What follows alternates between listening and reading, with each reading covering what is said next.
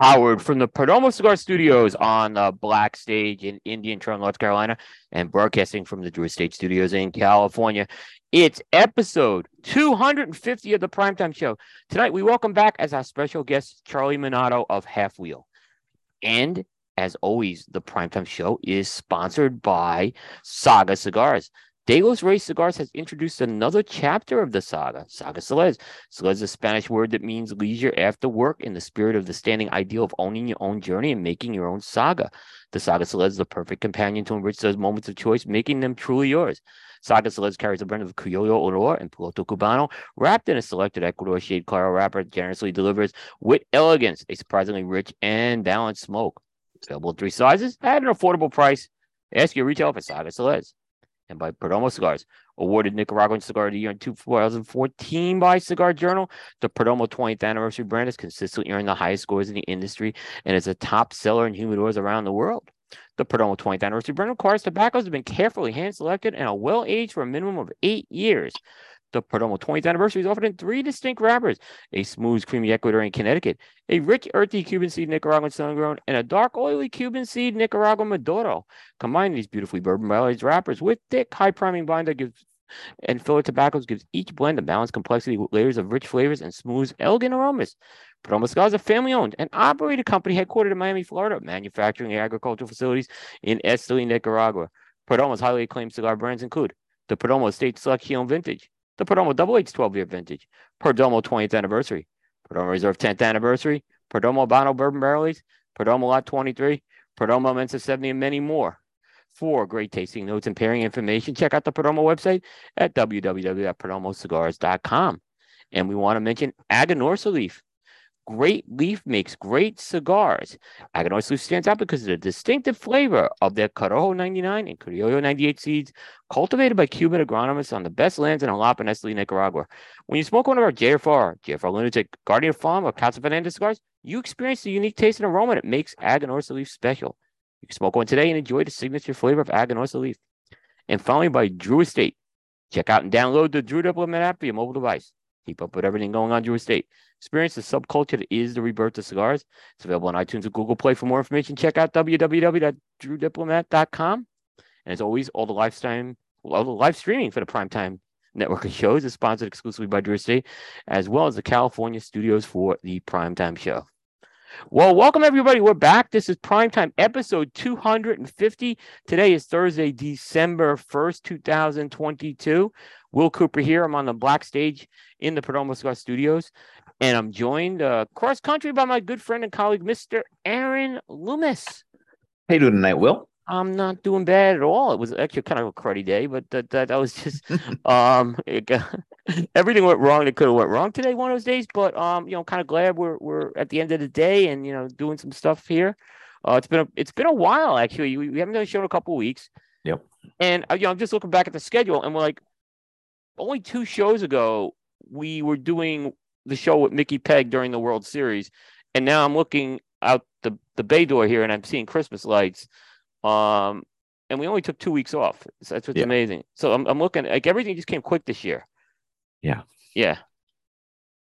Doesn't help that people are pushing the date for when they put up their Christmas decorations earlier and earlier. So well, you know, when I was down in Mexico uh City, and I walked around kind of the I guess the Fifth Avenue area. No one was pushing Christmas um the weekend before Thanksgiving down there. So there was no Christmas up yet down there. Yeah. Um they they told me they usually start it like right around after American Thanksgiving still down there. So they don't push it down there. Okay, that's good. Take a cue from them, I guess. Yeah, no, right. But you were you were up in the I saw you were doing uh some mountain you were up in the mountains. Yep. Went to the went to the mountains, did a little bit of uh sledding. Uh, that was fun. So just get take a break for a few days. It was nice to get away. So you had the Clark Griswold uh That's right. That's yeah, right. Non-caloric yeah. uh kitchen uh lubricant worked Yep, out yeah. well. It worked out well. Yeah, it worked out Yep. well. So we uh, should send some to Bear, right? And uh, Yep. get get them down here. All right. So hey, let's get into things tonight. Uh, it is episode 250. Uh, so no, it's a milestone episode. Um, way I look at it, Aaron. We've um, it's it's just hard to believe still that that we're around that long. Yep. But uh, we always like to do something special for 250, and um, I think we got something really special lined up tonight. Um, he's been on the show before. Um, everyone knows him. Um, he is the best in the business at what he does uh, when it covers the cigar industry. He's the one and only Charlie Minato, co-founder of Half Wheel. Charlie, welcome back to Prime Time. Thanks for being on. Uh, thank you for the kind words and congratulations, guys. This is uh, more primetime shows than cigar videos I'd like to ever make in my life. So, you know, Charlie, I, I watch it. I, I usually don't get to see the half wheel like reveal videos or PCA videos live, but I go back and watch them. And I, I see sometimes you're like, damn, I just wish this would be over. it's like trying to get better at it, but it's just it's not for me. I mean, enough going on, but uh, you know, bravo to you guys. Coop, I have no clue how you all this time later are still willing to do this many live shows. It's absolutely ridiculous. Uh, it's uh, it's got to be cut back. it's got to. He says that, and then he adds another day. Then add another day so. into something. Yeah. yeah, yeah, And so it's uh yeah, but now like uh yeah it's uh that's why we were just doing our scheduling. I said well. You know, Aaron's gonna this week. I said we'll take the week off, Aaron. It's like, like so, uh, we'll be fine. You know, in terms of commitments we have back to sponsors. So, uh, no, it's it, it it's good to be here. Uh, I feel like Charlie, we when we see each other, it's usually at the trade show or it's usually at um, Pro Cigar, and we're busy, so we don't have a chance to actually have a conversation and just uh, talk about the industry and stuff like that. Um, but so you know, and, other things. I know the last time you were in Charlotte, my hot water heater went, uh, and I had a frantic wife that day, so I didn't get a chance to see you. Um, that would have been basically a year ago. It was about a year ago. Yeah, the hot water heater went. I think it was October last year. It went. So no, uh, no, no. I was in Charlotte this upcoming weekend a year ago. Oh, is that late? Yep. Wow, I didn't realize it was that late. Oh, because it was a championship. Yes, it was a championship. Yeah. You're right. It was Which a championship. I will not be at this year for some reason. no, no, definitely not. Definitely not. Oh, but no, but good to have you here. So, Charlie, you know, um, I want to kind of kick it off with a, with an interesting question. Um, I mean, I guess when when you started, like when you started out, you were still going to college doing uh what you were doing. Like you were doing this in college right now. About twelve years ago. Uh, yeah, in 2010 is when oh. the cigar feed launched. Yeah, no. Um, so I mean, you've been doing this a long time, and and I guess my question I wanted to ask you is like, when you look back at 12 years ago versus where you are now, uh, how do you feel you've grown and kind of honed your craft, you know, over those 12 years? Because, you know, you've definitely gotten better, but I'm just kind of curious how you reflect back on that versus now. Um, I mean, I don't think about things in that, I don't do that sort of reflection. Um, but I mean, certainly, you know, one thing I tell people all the time now is I, I spend very, very little of my time uh, either chasing down new stories or writing new stories or even really writing reviews. And quite frankly, even if you add editing in there, um, you know, the, the majority of my day is spent, you know, kind of just running a small business and uh, a very unique small business at that, one that, you know, deals with this type of publishing. But uh, that's a lot different because it used to be like, oh, I would just, you know, I'd be on Twitter paying attention to cigar news. I'd be smoking cigars through reviews. I'd be writing news stories.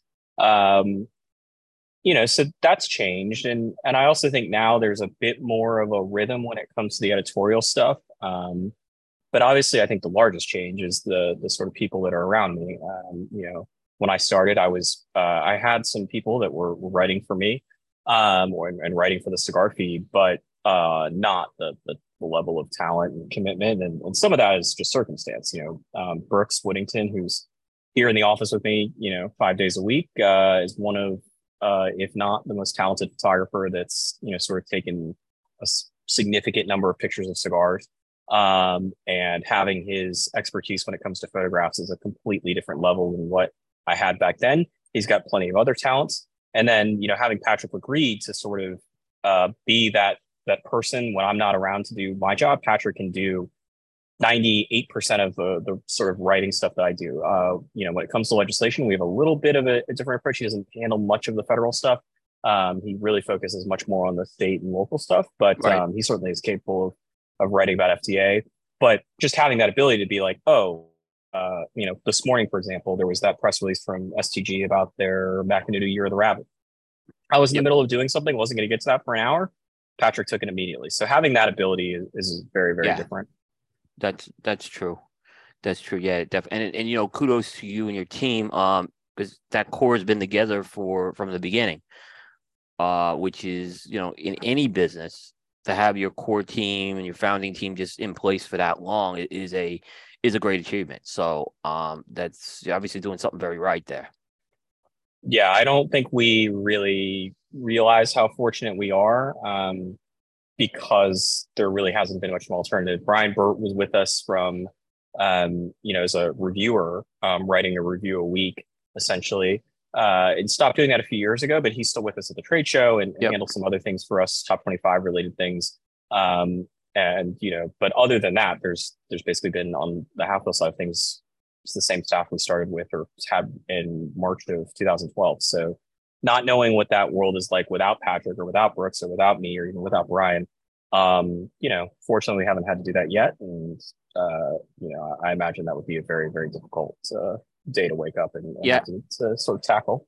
Yeah, no, I keep thinking we we've like our team. We haven't lost anyone yet. Um, in five and a half years, and I, I'm dread that day when it's going to come. And Aaron And you took that giant risk of, of bringing on Ben Lee because anytime Ben Lee joins the staff of a Scar blog, it goes by. Yeah. I know the jinx, the Ben Lee jinx, right? I said no, no, that ain't gonna happen. But yeah, so so far so good with Ben. So uh, we, we- you know, I mean, look, if there's someone that's to break the curse, I have faith in you, Will. So Thanks, thanks. no, so uh, no, no, Ben. Uh, yeah, it's it's been it, like having Ben actually now having like someone who knows what they're doing with video at the show. Um, is because I never did video till Ben really came in. And it's hard, and uh, I don't know how like it, it's it's a lot of work. We were just I was just telling Aaron like or, you before the show. Like we're not shooting video if we go to TPE. It's just it's just too much. It, it, it's expensive to even work on that stuff afterwards uh with post production and everything. It's like you know, I don't know, you know. So and uh, you know, I, I still think, Charlie, that what we're doing with the pen and the typewriter, I like to say it's I still think it's valuable. I still think there's a market for it. Um, but it's there's less of us than there were 10 years ago. Yeah, I mean, I was thinking about that. Um, we were talking about Ben. You know, the other sort of major, major difference that may not be as much about me, but the surroundings are just so different. Um, you know, in 2010 when I was starting, and, you were starting right around then as well, um, at the same trade show, I think, in, in New Orleans. Um, you know, there was Stogie Review and Stogie Guys, and you know, Barry Stein was in a different place than he is now. Yeah. Um, and you know, just to sort of uh, Doc Diaz, who I was thinking about randomly earlier as I was staring at a humidor. Um, and so uh, just a very different um, landscape. And the other thing that was was really different was you just had a new cigar blog every month. Um, Yeah. and they sort of because the barrier to entry was so low and because the competition maybe wasn't as you know fierce or maybe it was just more spread out you know you could get some traction pretty early and um, you know it just seems very very different today. But I, I also think some of that's just the world's changed. I think people are going to gravitate towards starting a youtube channel or podcast as opposed to maybe starting a wordpress site. And um, you know it is what it is but uh, we're still here you're still here so th- there's got to be something to it. Yeah, you know, it's interesting because I see a lot of people getting into the video and and obviously they're very dependent on a platform. And it's amazing, and I'm not gonna call any names out, but how many of these guys they don't have this stuff like if their platform goes away, what do they do? Like they they don't have not solved that problem because storing video is expensive. And you know, because it's, it's there's a lot of it. So, you know, I think a lot of people just saying, well, it's on the platform and they'll they'll deal with it if that day ever comes. but also just like you know one of the things that was interesting and you know we're still fortunately on youtube i think in large part because we don't really use our youtube channel to do much tobacco specific stuff we do mainly cigar accessory videos and then trade show coverage and that's kind of the extent of it um, but uh, i remember many years ago we had a conversation when facebook was lying to the the publishing industry about how many people were interacting with facebook videos Yep. Yep. um, and uh, we had a conversation, many conversations about, you know, saying should we make an investment in video, and, and specifically should we hire Right. someone to kind of lead the half wheel video endeavor? Because I had enough on my plate, Brooks had enough on his plate, Patrick has enough on his plate. None of us are experts in video. None of us, quite frankly, that's the the number one thing we want to do. And we, for a number of reasons, opted to to not do anything in that regard. And one of the things, and and there are meeting notes from this that got brought up was like, what happens when YouTube inevitably pulls the plug on talking about cigars on its platform? What Yeah. do you do then? And I think the real question for the people that have gotten thrown off of YouTube, unfortunately, or are on Rumble or wherever else is how are people going to find them? Because it's one thing, you know, when you're on YouTube and you have 400 subscribers, but you keep doing it and you see the, you know, the slow build. YouTube has, I don't know what the number is, but I'm guessing in the neighborhood of hundreds of millions of daily views. So there's just a, so many fish that you could run into, even if you're an absolute idiot. I, I don't get the sense that that's the case on Rumble or whatever the other alternatives are. And so, you know, I, I think that for that that rendition of the cigar media world, the question of how do you get a video audience to find your stuff if you're not on YouTube or I assume TikTok, um, that seems like a real existential crisis. Yes, it it definitely is. Um, I have moved some of our stuff. I know Aaron's. We moved stuff to Rumble. I've moved some stuff to Odysee, and I can tell you that is the case. Um, what is Odysee? This is Odysee's good another platform like Rumble. I am getting old. yeah, Odysee's, Odysee's, another. another platform. Yeah, Is Yeah, it it's not- like not Rumble or more like YouTube? Um, it's kind of like its own animal, is what I'll say. It works on um, it, it kind of works on. It has also a cryptocurrency component to it, but you don't need Oh, to that like seems healthy. Yeah. so uh that's really I think what some but you can still put your stuff out there for free and and but no mm, it's very it's not very used much at all. It's still a very small platform. And uh, but again, our base for this show has been the Apple podcasts. The, the video and the audio goes up there, and that's where our audience has been. But that can go that could be taken away tomorrow too. So we don't know what would happen with that. One day Apple could just say pull the plug on this type of content as well.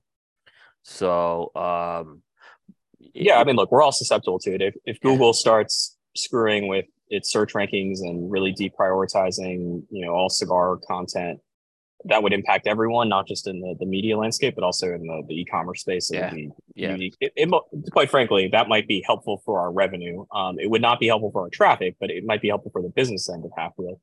But you know, we're all susceptible. I think, fortunately, on our end, we're pretty insulated, or about as insulated as you could be.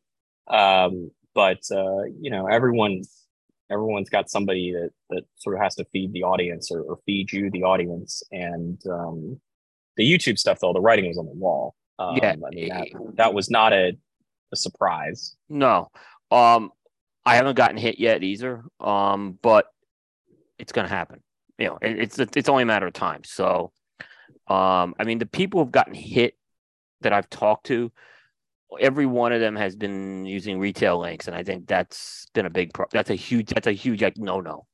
If you're putting the retail links in, you, you're gonna get flagged a lot quicker. It's not to say I won't get flagged, I will, but um, but yeah, that's at some point that's gonna happen. So Well, fortunately, uh, fortunately for us in our little world, that that uh, retail links are not something we're doing on YouTube. So no, exactly. Yeah, we don't do it either. Um, and like since the last year or so, I've also kind of eliminated anything that could be like um influence like influencer type stuff. So I'm doing a lot less of what I would call that influencer types of like I'm not doing unboxings anymore or a things lot like less that. nudity. Yeah, yeah. you know, but my thong, no more thong, you know, shots or anything like that, right? so Well, you know, if you got to lose that Room 101 sponsorship, you got to lose that Room 101 sponsorship. Exactly. Exactly. Oh, exactly. Um, hey, just to let you know, um, I'm actually lighting up. You're probably familiar with this stick.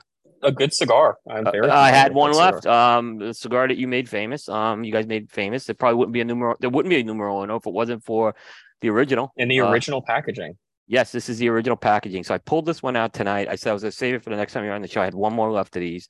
Uh, this has got to be at least six years old that I have. I think this was, was, Uh, yeah, I mean they were. all- They're. I don't know off the top of my head. This is a.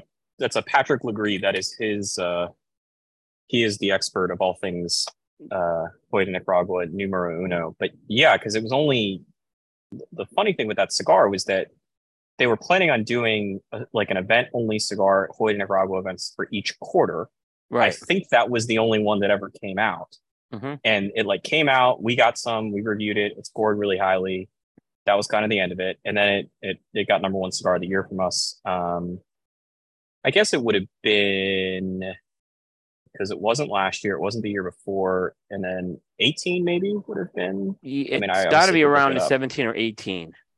I think it's 18, but I could be off on that. Um, but uh, yeah, and so Hoyt Nicaragua, from what I understand, just sort of that was the end of that project, and then it became Cigar of the Year, and uh, then there was a new project. So good cigar, great cigar. Um, Yeah. And I certainly wish I had more of both those and the the actual production numero unos.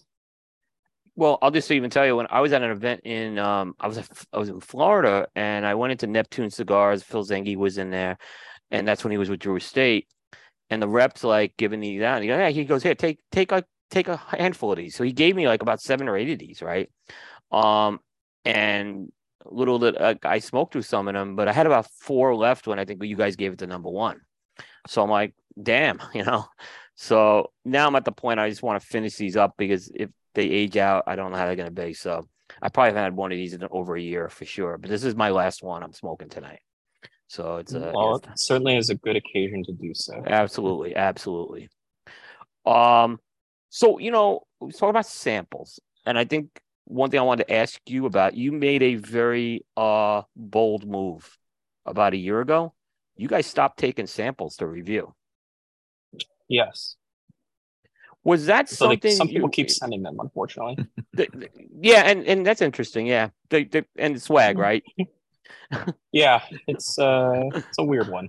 My my wife has ordered me to like get rid of swag, so there's probably gonna be some giveaways coming up because she's like, this stuff's got to go. She, I have a room upstairs. It's just like the Oh, yeah. over. Yeah.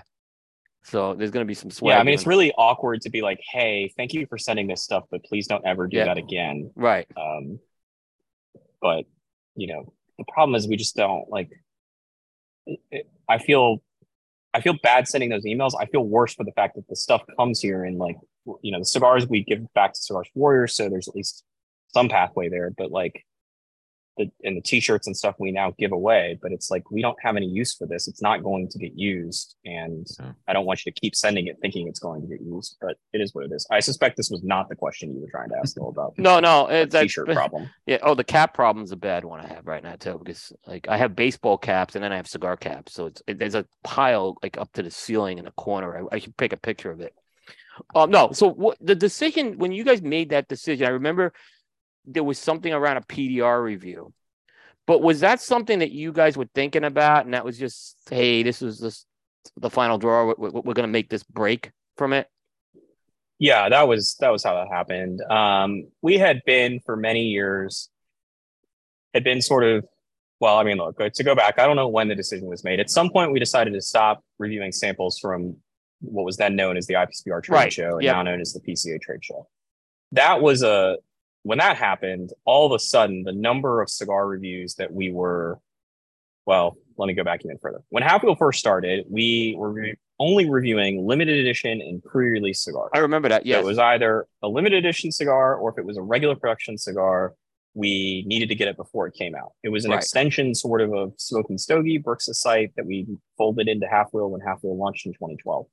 right. We, I don't know, after a few years, three or four years, we decided that the show sample stuff was a bad idea because the- cigars weren't always stored properly. Sometimes they weren't even the right cigars. And the other problem was, was like, if you review a show sample that you get in July and the cigar doesn't come out until December, I got news for you. Those aren't the same cigars. No. And um, so we stopped doing that. And then we started reviewing around that time, or before that time, we started reviewing regular production cigars, which kind of solved the problem of needing to heavily rely on show Right. samples.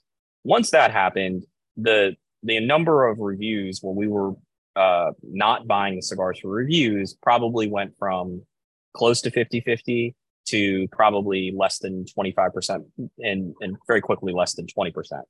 By 2020, 2021, it was, you know, every once in a while there'd be a week where there was a couple reviews where we were sent the cigars, but I mean, it was probably around 10%, if not less than that.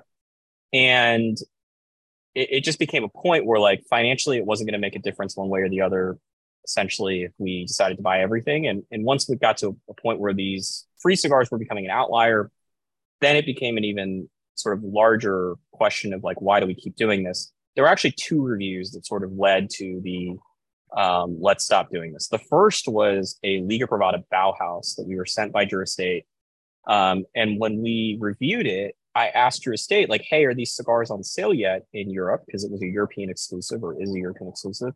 And Drew Estate said they're just about to go on sale. And we'd had the cigars for over a month.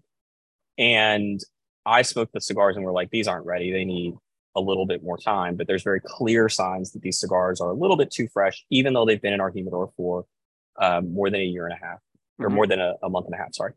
And so at that point in early 2021, we decided internally to stop reviewing any cigars that we acquired before they shipped because that was happening very, very little yeah. at that point, maybe once every couple months.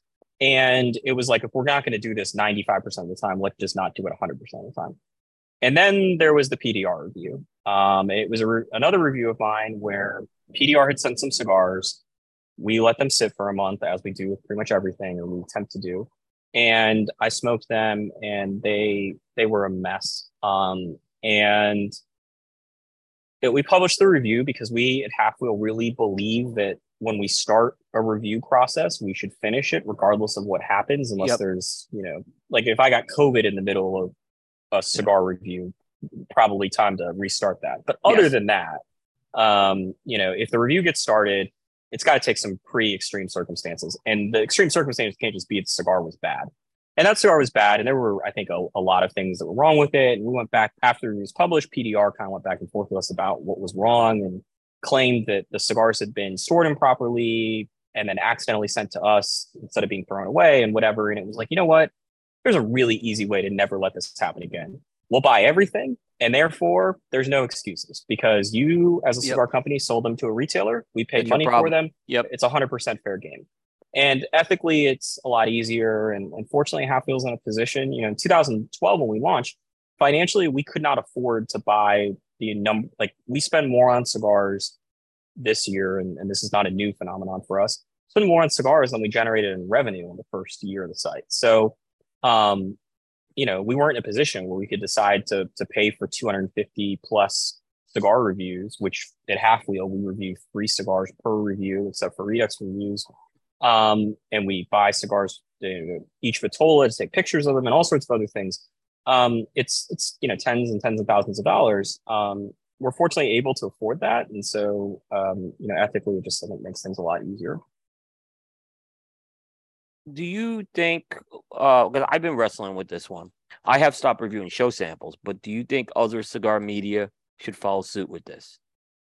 I don't really I, I don't think it's my place to to okay. tell you how right. to do things. Right. I think if you're in a position where it's you know, it's not financially irrelevant, right? Like we're right. still spending more money on cigars than if we took free samples. Yeah. There's no question about that. Um, but if you're in a position where it's not going to dramatically impact things, then yeah, I think it's probably best. Um, and with the way that we look at it at Half Wheel is, you know, we're trying to to some degree replicate what the consumer might do. Yeah. So if the cigars are coming from a retailer, then that's the best way to do it because the consumer probably isn't getting free cigars sent to them by Drew Estate.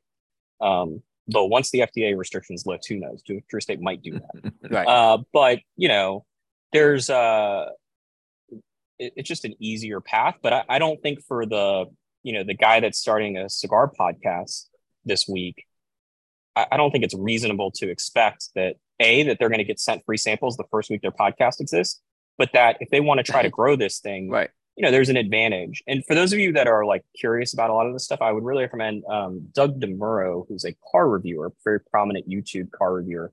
He talked in depth about uh, a couple about a month ago in depth about sort of how this process works in, in the automotive space. And it's it's quite fascinating for those of you that are not as familiar with automotive media. Um, and sort of went through his thinking about like where the ethical lines are in terms of you know taking free trips from car manufacturers to get access. But he also explains the like there's this weird phenomenon where in order to get recognized in the car world, you need to be producing a certain amount of content, a certain level of content. You need access to a certain you know types of cars, cars that people are interested in. Um, and there's this like chicken and the egg of like if you aren't prominent enough, you aren't going to get access to those cars. Um, and so therefore you're sort of stuck in this position. And I, I think to some degree that might take place in the cigar world, though, like, you know, the access to go get a cigar is 12 bucks, whereas the access to go drive a Corvette before it shows up on a dealer's lot is a little bit of a different story. Yeah. Yeah. And, and I kind of think it's almost like um it's just the growing process of cigar media, right? I think, you know, most everybody's going to start out that way, right? You're to you're to buy some stuff, then you're to start getting some attention, you might start getting some samples, you start going that way. You start going to the trade show, you start getting cigars at the trade show that you can and it, it just opens you up a little bit more to having the volume there. But then as time goes on, you and depending on how you're uh, going along with the site in regards to publishing your content and, and things like that, you kind of come to that crossroads where you have to make that decision. Like, am I going to continue on this kind of path of sticking with these 12 brands that I'm getting constant cigars from, or I'm going to start branching out and saying, all right, now I'm going to start kind of walking on my own. I got to spread it out a little bit and kind of go on that path. So I think it's, um, I think it's just a kind of a growth pattern uh, for a lot of media sites, and you kind of could see, you know, who who gets in there with the wrong crowd and kind of goes off down uh, this weird path, and who other people that go down the uh, another path and kind of take it a bit more serious. So, yeah, I mean, I yeah, Okay. for us go, it's Charlie. a little bit different. Like, you know, this is a we have an office, this is a business. Yeah, yeah, no, I a- understand. A lot of different concerns. Uh, well, no, the point I'm about to make is like, if I was if, if I was in a ten years ago, right? Like, because this is what was happening. Like, if Drew Estate's going to send a box of cigars, Yep. like I'm not going to go out and then buy a five pack to be like Yes. ethically right. in the right 10 years ago. Yeah. It's really dumb when we do it at Half Wheel. And it Yeah. happens every other month where somebody will send us cigars and we'll send them a kind email and be like, hey, thank you for sending them. Turns out we just bought them last week or we're Yeah. planning on buying them this week or whatever. And it's like, you know, watch me spend money and throw it down a drain. Um, and, uh, you know, we do it and uh, there, I don't think anyone would be able to know it, that we didn't do it. But you know, if you're curious and you're curious if we bought some cigars, you can send info at halfwheel.com in an email and about what specific review, and I will produce the receipt for you. There you go. We have all of them. There you go. Sorry, will I cut you off? No, no, I was I was interrupting you actually, so I apologize. When you guys were doing the pre-release reviews and you did the half wheel end of year list, did you base those on pre-release reviews or production reviews at that point? No, that was on on whatever we reviewed. So it would have been on pre-release reviews. Okay, so you back then you was just hey, this is what we smoked, and okay, yeah. those those I'm- originally I- I- for us. by the way, I'm glad I'm glad you made that change. awesome. I'm glad you made the change you've made recently because because we lately we've been oh, like we've you know now we see so many people put pre-release stuff on their list and it's like you know it doesn't even have the band on it. So you know. Yeah, I mean, we were the worst abusers of that system because we were I was too. I mean, we all. I, I did it too. Yeah, I did it too. Well, no, I mean, but Half Wheel was so skewed because Yeah. of the sort of res- the weird restrictions. I, I really, you want to talk about like reflecting back on baffling choices. That was one of the more baffling ones. That and bolding random words in the review, another carryover from Surface movie that we did for a couple years. That every once in a while I'll run across a review that hasn't been cleaned up, and I'm like, what on earth were we thinking? it's amazing when you go back and look at your old content. And like I look at mine, it was so bad. It's like, yeah, I don't, I, I don't even want to look at it. It's, but it's out there. So Yeah, but I mean that's the the you know the one thing I'll say about because we could we could go in and like delete all the content from prior to whatever date to make us feel better. Um, but you know, it's not realistic. Like eh, Yeah. I, I forget where I was like listening to this the other day, but somebody was talking and they were saying like if you don't look back at yourself, you know the the decisions that you were making ten years ago, and you aren't disgusted by some of them, then you you haven't Yeah. grown. that, that, You're still exact- making those disgussion decisions. Yeah, like you know. Yeah. if you look back at your decision making from 10 years ago and are like nailed it then you know you're not making the right decisions today No, I mean, I can tell you that uh, some of the earliest reviews I have have pictures that were taken with a Palm Pilot that had camera capabilities. So, rest in peace yeah, exactly. Did, was it the cell phone Palm Pilot combination or just the Palm Pilot? it was the cell. I had one of those cell phone ones. Yes, And I was it the the Palm branded one or the HP co-branded? It was the one? Palm branded one. Got it. It was a Palm branded one. Yeah. I, I was think I thinking may still have in it in the the graveyard. I think I may still have it in the graveyard. the the random co-branded HP products from like, Yeah. circa 2005. I think they had an iPod that they like co-branded too, where there They was did. like an HP enabled iPod, and which I'm guessing meant that it came with like a CD with so you could install Windows on or iTunes on your Windows computer. Yep. I mean, they had uh, yeah, I just remember that and uh, Microsoft Zunes and stuff like that. I still have a No, no, this Zune. was an iPod. Like Oh, this, this was was an iPod. an actual. That you yeah, could put on the I'm iPod? Fairly certain it. No, no, Oh, this was an iPod made by Apple that was like co-sold with HP, and there was like some special software it came with, if I'm not mistaken. Um, Wow. and I'm pretty sure they did the same thing. I know Dell like had a Palm Pilot that they just rebranded. Um, Yeah, we 15 year old Charlie may have been way too IBM was doing stuff like that too. They were doing stuff like that too before they sold a lot to Lenovo. But they had, they had, they also rebranded something. I think it was called the Idea Pad. They had, and it was a rebranded PDA, some sort of PDA. I don't remember what it was. iPod plus HP Wow, is what it was called. Wow. Just tack your name onto the end of it. There you go. There you go. Wow, wow. Um. All right. So, consensus. Are you gonna do a Yes. consensus this year? I am. I think. So I know you were you were, I, last time I you you were a little on the fence.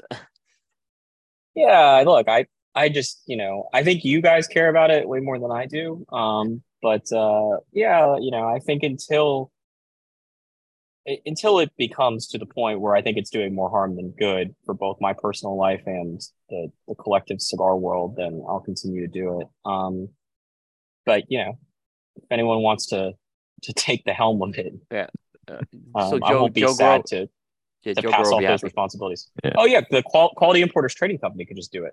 Oh, Yeah. oh, you don't know. I told Joe, this is what I told Joe to do. I said, go buy some No. unbanded cigars, send them out to the cigar media to review, call them QI cigars, and get on the consensus. That's what I told him to do. That's true.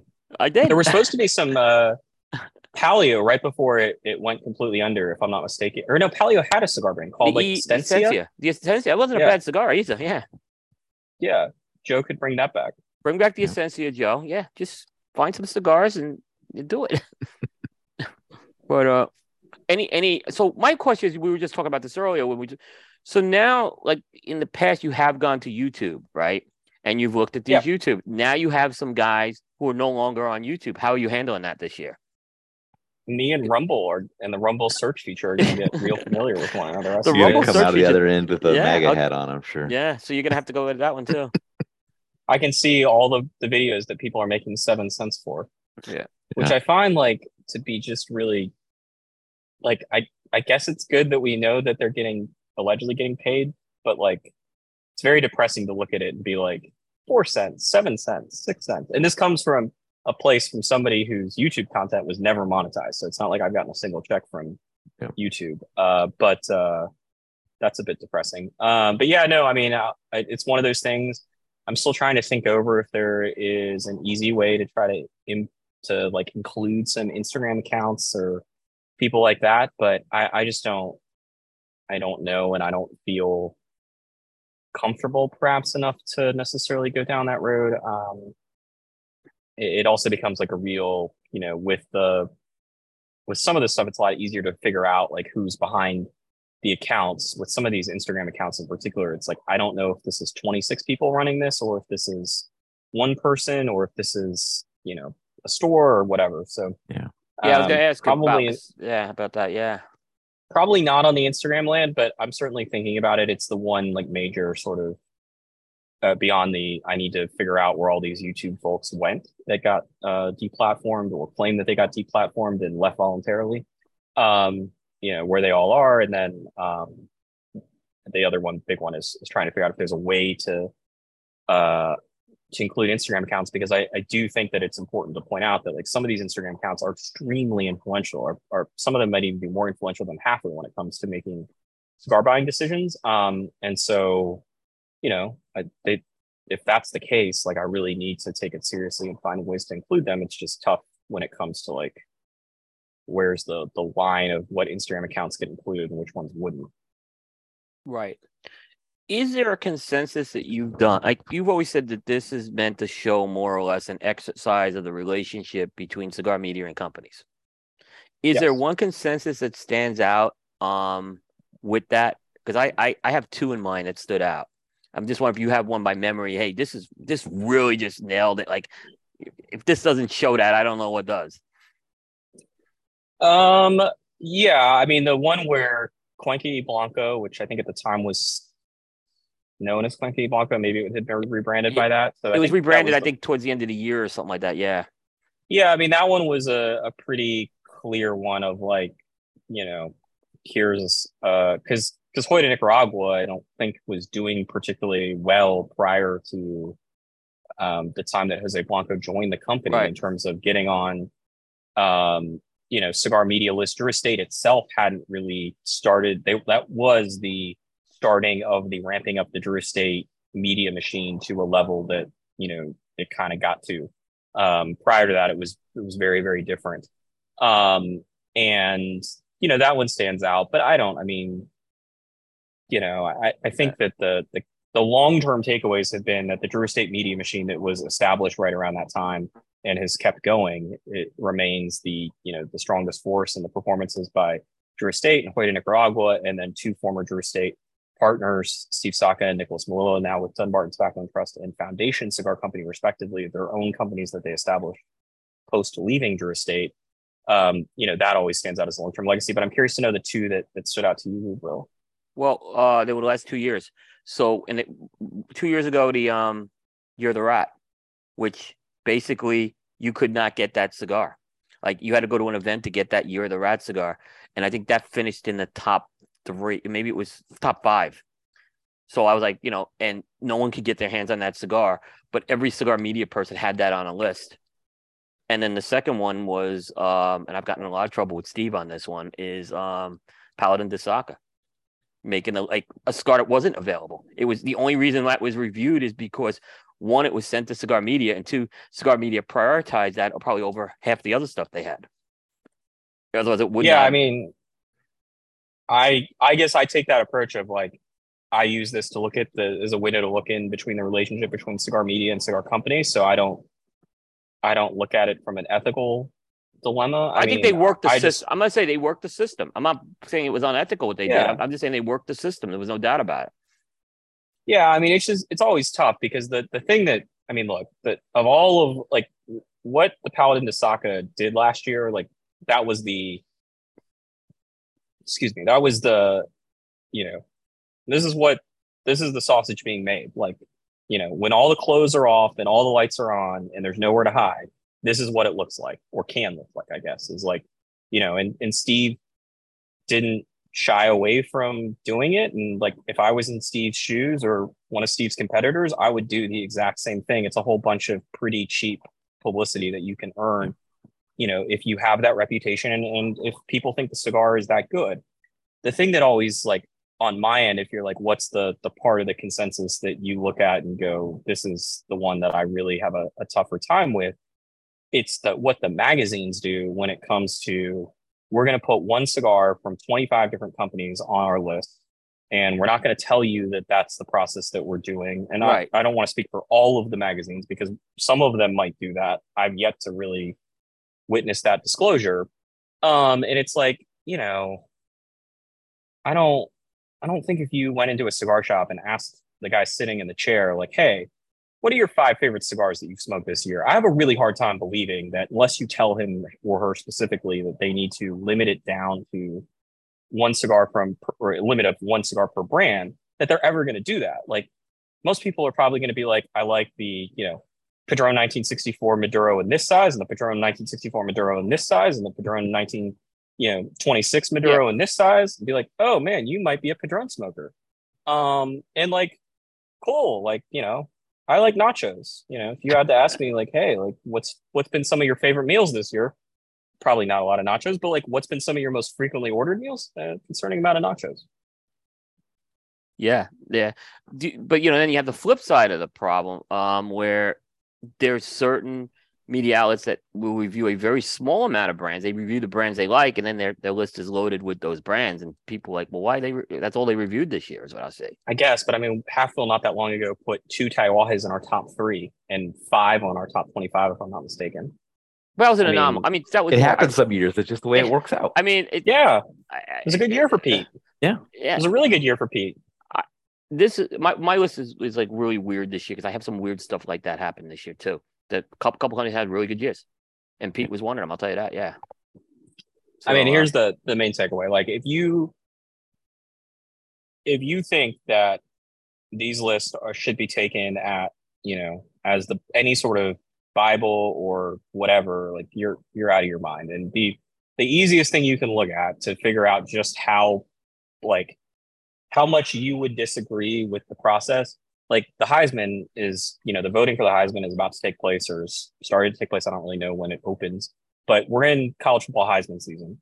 It is a much, much simpler in a lot of ways. It's like Right. name your three most outstanding players. And there are people who have been voting on this award for decades. There are people who watch, you know, who played the game of football and who now write about football or commentate on football. Um, and you will see just some bizarre, like, what on earth was this person thinking? Like when they claimed that these were the three players they put on their list. And it's like, well, there are 50 something or 60 something division one college football games in any given weekend unless you dedicate your life to watching all of them and that's pretty much the only thing you're going to do besides eating and sleeping like you're not going to see them and you know you're limited to the narrow viewpoint that that each individual person has. And even if you and i and aaron all smoked the same 100 cigars in 2022 and scored all of them using the same criteria and whatnot uh, we're not going to come up with the same list. And even at half wheel when we whittle down the the contenders which are the cigars that score 91 points or above it, when we look at the scores like the scores are not not the same. There are there's you know every year there's a few cigars where three of us like it and one person you know does not like it and there's always one or two cigars where one person really likes it and the other three of us are not entirely sure this is an above average cigar um, and that's because we're not necessarily smoking the same cigars because we're not doing a puff puff pass, and we also don't have the same palates. Right. Which I think, Aaron, you have a little bit of that with your team, right?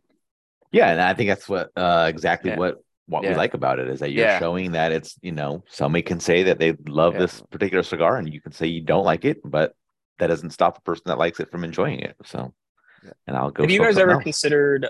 Um, because you know you guys are one of the few that has like a panel on in the Mhm. blogosphere, right? There were or multiple reviewers who are going to order the top 25 cigars, Yeah. roughly the same 25 cigars.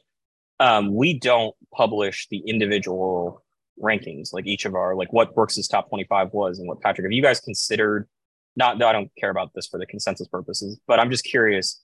We've uh, always I've taken the approach that like I think that that sort of diminishes the the product that is the end result of the list because then it's like well you know if there's a year where none of us actually have the number one cigar of the year is number one and it's like well the only reason why i got it was because brooks hated this Plasencia or whatever and therefore Right. the Plasencia would have won except brooks had a bad draw Yeah. um, have you guys ever thought about not uh, not publishing the individual list Um, I mean, I could, but it, I mean, if somebody wanted to go through all the reviews, they could create the list on their own. Like, they, the scores are out. Like, you guys don't publish the scores from the, the people that didn't did the initial review, right? So they couldn't. no There's no way anybody could populate the list on our site. They could if they wanted to.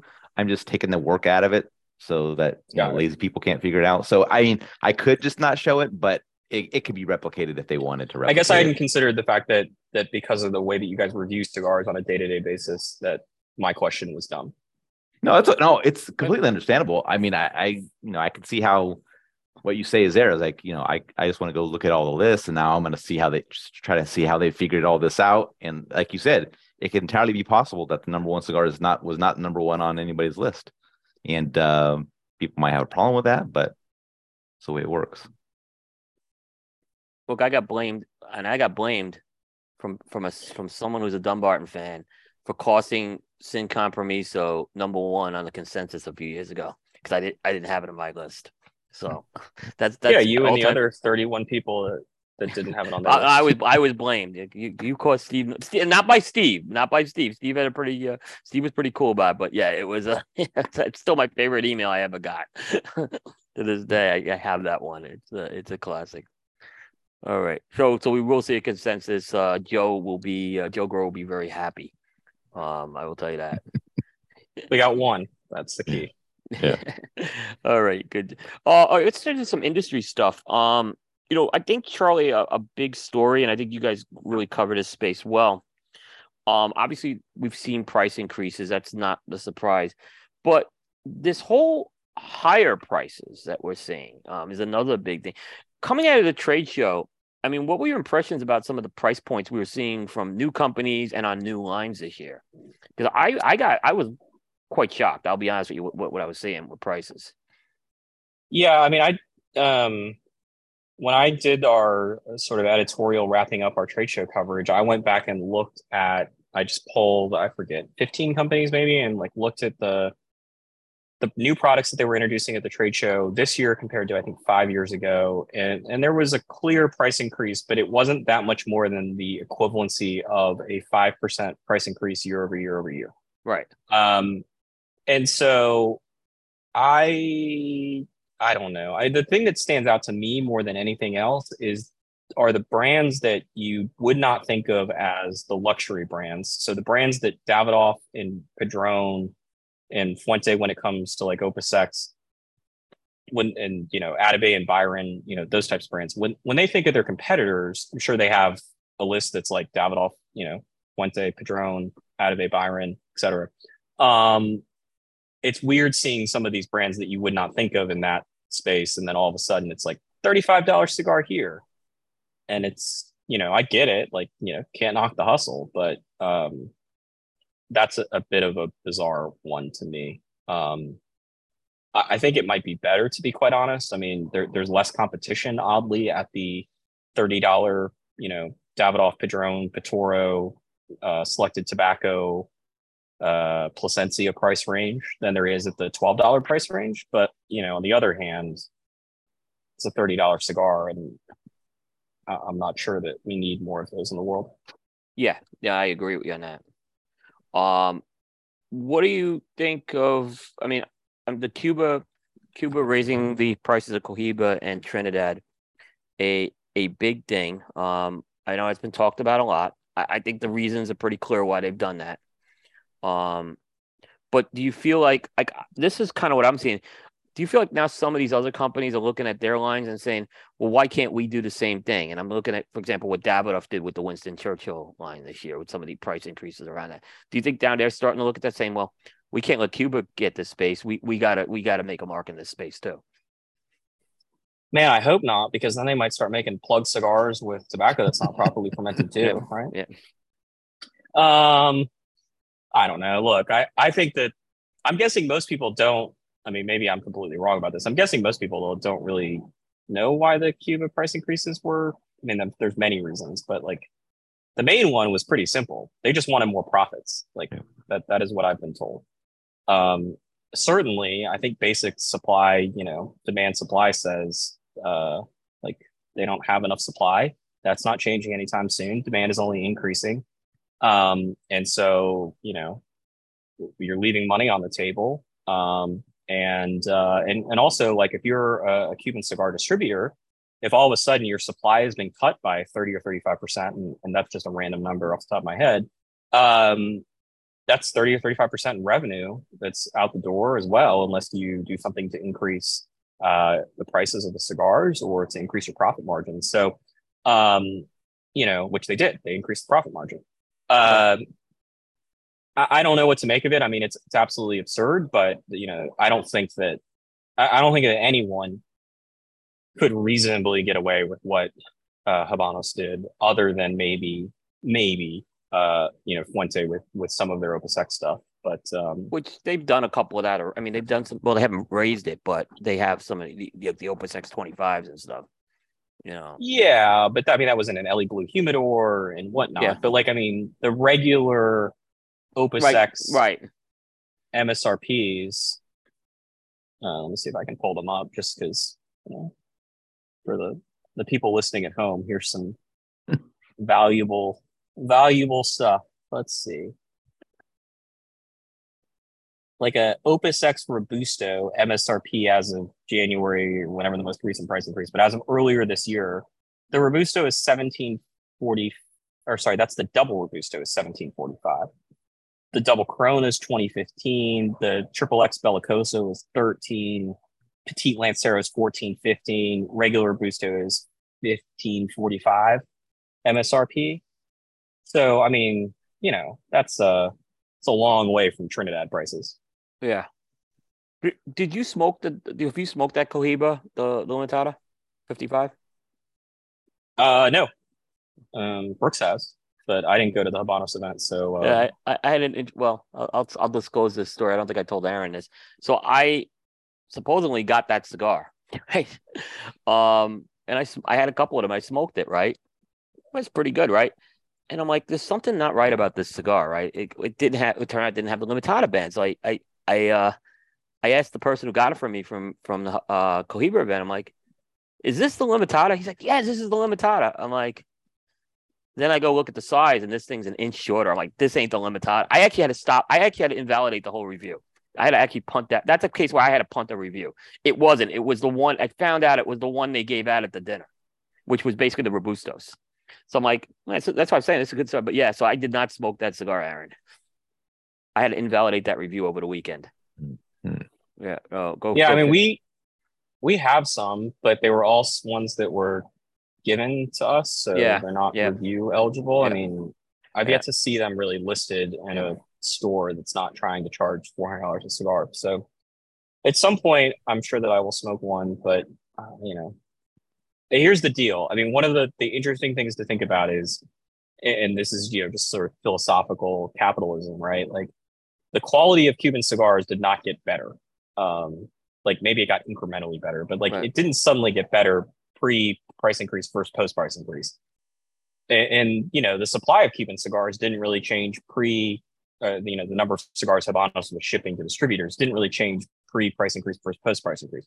You know this is just a completely artificial correction to the supply and demand curve. Um, and so you know like I don't look at those cohibas and being like, oh man, it's probably going to be the greatest cigar of all time. Like it's a cigar, it's dried up tobacco leaves, and you know, it just happens to be one of the ones that people are willing to pay absurd amounts of money for. Um, but you know, who am I to judge? We are the same people that also spent an insane amount of money trying to review the uh, Opus X25s this year. Right. Did you buy a humidor? No, fortunately, we did not have to buy a humidor, but we did. Uh, still managed to spend thousands of dollars trying or doing that review. So fun times. Yeah. Now you didn't buy the humidor for the my father that got number one, right? No. You guys, you guys had you guys got your hand. I think- Well, I read you guys Wish I got your did. hand. Oh, you did. I Oh, you, wish I oh, you wish well you did. because yeah so the the humidor deluxe which was our number one cigar of the year last year um which also came in an Elie Bleu humidor atlantic cigar company broke up a humidor and sold singles as well Yep, I as remember, I think yeah. it was like nine cigars and the humidor and uh i mean i the, the truth of the matter is i, I don't really I, I wouldn't say no to a humidor like what you know it's an Elie Bleu humidor it's a very very nice humidor i'm Sure. sure um but uh, I really, uh, what I meant to say was, I just wish I would have bought more of them. Um, you know, I had no idea at the time that they were going to be that good. And the problem is, is that uh, apparently retailers were not supposed to break up the humidors. So once Atlantic sold out of their broken up humidor and then got told that they weren't supposed to be doing that, um, then the chance of buying singles sort of vanished. Right, right, right. Makes sense. I guess I could see why they want to do it that way. Um, Except during our top 25 live show when we announced it as cigar of the year, and there were like two people in the comments being like, I hated the cigar. DM me if you want some. yeah, yeah, right. Retailers. there, there had to be retailers trying to get rid of it. Uh, no, I think if you were a retailer, I mean, I'd hope half of Oh, those th- influence. that's what you'd say, it's great. No, yeah, Influences right, 41 right, yeah. people Yeah. enough that you know they would be like, "Oh, great! Now we can finally sell these." No, it, it seemed like they were probably consumers that had purchased some and Yeah. didn't Yeah. didn't enjoy it as much as I did. I thought it was an excellent cigar. Yeah. Speaking of ridiculous, um, the LFD NFT. Uh, now it's called the. I believe now it's just called the Golden. I don't think it's called the Golden Bull anymore. I think they had some sort of a trademark issue. I heard. Um, what were your thoughts around that whole uh, NFT thing that they did? I was stunned. Uh, bravo to Tony and, and the rest of the Yeah, I LFD was too, yeah. for for killing it. Um, I thought they would sell for about twenty five grand. Um, the NFTs, and boy, was I wrong. Um, and uh, I don't know. I'm curious to see where the demand is for the individual cigars five or six months from now. Uh, Eric Um, got fifty percent off. One retailer offered me fifty percent off already off two hundred dollars. They're trying to sell for. Um, I've smoked some of the. I've smoked the Vitola, uh, back when it was you know a Tony Gomez personal cigar.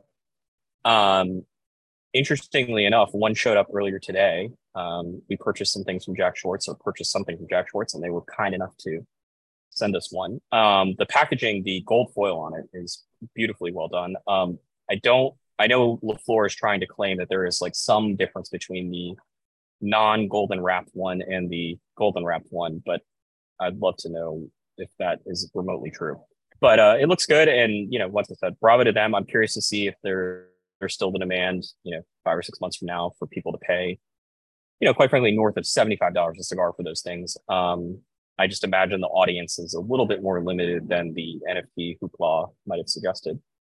Yeah, I, I think it's gonna be interesting to see what the demand. I, I don't like. I already had two retailers asking me to buy the cigar to review. Let's to be honest with you, I'm like, uh, not That's not a good sign because there's like what nine, eight retailers that have them, seven Yeah. retailers. Yeah, yeah, I've already been. Because Um, one of I- them went to a consumer and one retailer bought two of them, but then two retailer- retailers bought one of them. Yeah, that's my. uh There's six retailers or something that have them. There's five retailers, and but one of them has two and one consumer. Yeah, but didn't Danny Dikowicz and uh Matul split Fable one. guys? Right? Yeah, they Yeah. split one. You're right. So it's six. yeah, you're so right. that cancels out the the two that Cigar Country bought. Yeah, you're right. Man, yeah. these are some brain cells that I have Yeah. committed to not the best uses. Yeah. If I mean, only I- these could go to learning Spanish. you know, I was kind of like, um, if you, I, I kind of just said no, but I mean, I smoked, I got one at the show. It was a good cigar. I mean, it's not a bad cigar I had. Um, but it wasn't, you know, I'm Doesn't not to anything like the Andalusian Bull, in my opinion. It doesn't take. No, I actually think the best size they did was the Jack Schwartz size. And I, I told you that one they did the Toro it was like a Toro they did for Jack Schwartz. Yeah. I think that was the best size. They should have found a way to put that one into production because I think that was the best one. They or could. give it, you bring it back to Jack Schwartz. Because it would not surprise me to learn that like if you walk into Jack Schwartz tomorrow in the uh, the Mercantile Building, the Mercantile Building. Yep. Uh, if you walk in there like in person, that there's just not like a corner of the humidor where there just happens to be some bundles of them. That would that would totally not be surprising to learn that Billy is has got Yeah. plenty of them and is still selling them. When- when I worked for IBM like years ago, and I, I I would go to Chicago once a month, I'd always go to Jack Schwartz. I used to be there all the time. So now it's like I'm not there anymore. So um, but yeah, I used to go there, smoke in the morning and everything too. Uh, right. is there a hotel. cooler location for a cigar shop in the U.S.? Mm, Iwan Ries, which is right near there, is really cool Yeah, because the- they have that lounge by the trains is really cool, and I used to get access to the lounge there, which was nice. I mean, Um, the no, Clayton is like absolutely absurd. If we're Yeah. just going to talk about like like actual cigar shops, but like in terms of like the location, no, it, you like- can't beat it. You really can't beat that. It's it's in the downtown of a major city in America. It's in a historic building, and it's in a building that like you would just never expect a cigar shop to be, you know, in 2022. No, I agree. And I you can smoke tell- inside. You can smoke inside. and You can smoke in the morning. You go there. Seven, they open seven in the morning. They have a they have a business that people go in and smoke before they go to work. Yeah, Yeah, so it, it is, and I tell people if you go in there, you go there in the morning, and then if you want to go to Iwan Ries or some other place, you could. If you want to drive out to Casa de Monte Cristo at night, you do that. But I, I got Yeah, the, spoiled. uh, I used to do it all the time. Chicago cigar shops are uh, there's a there are levels to this game, and and there are very few cities that can rival Chicago. No, I agree. And then there's some holes in the wall places I've gone to too in Chicago, which are even pretty cool. So I, I agree. It definitely. Uh, uh, we you know Nielsen is up in, in he's but he's out in Rockford, so um he's out in the suburbs. So he Have either of you guys been inside of the Clayton's private lounge? I have not No. been in the private lounge, no, but I know about this, Clayton. Yeah, Yeah, the Clayton Private Lounge. I would I would be stunned to learn that there's a better cigar shop in terms of the aesthetics and just the, the absurdity in North America than the Clayton. yeah. I've heard all Uh, sorts um, of stories about it, though. They got showers or a shower, like so that way you can you can shower and change that your wife doesn't know that you were at a cigar shop all day long. Right, right. They, gi- they give you an alibi as well as you leave. And Uh, Yeah. I mean, for the amount of money they're charging, I feel Yeah. like that's probably included in the deal. Yeah, exactly. All right. So let's turn to uh responsible marketing. Um by the way, uh your I'm gonna you know, I've said this, I was a big I'm very much in support of the article you did. I think you did a great job on that article. Um you got a lot of criticism for it. Um but let's talk about that. Like uh, we, I know why you wrote the article, but um, how, you know, criticism. What do you think about the criticism you got back on that? Because a lot of people saying Charlie shouldn't have wrote that article. It hurt the business, and I didn't. I did. I could did not disagree more with that. That's my opinion. I'm not speaking for Aaron, by the way.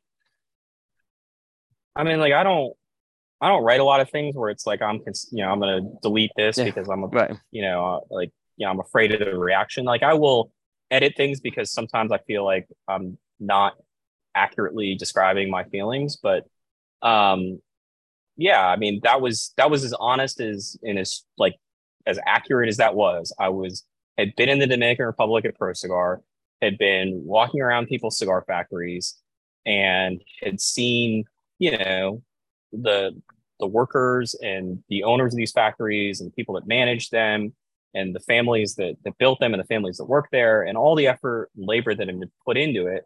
And then i get on a plane and before the plane takes off i get a press release about you know some cigars with you know dessert packaging. And it's like this is buddy we have we have gone way way over the line. I came a month after the, the pca had attempted to do something that i don't you know who knows what they were i, I know what they're trying to do i suppose but or i think i do but i you know hadn't really uh, conveyed the message across i think in a very um hopeful way or, or a way that was easy to understand and yeah like i don't the criticism is is what it is like if, if i was concerned about the criticism I, I wouldn't be publishing my thoughts on the internet Yeah. and putting my name on it um Yeah.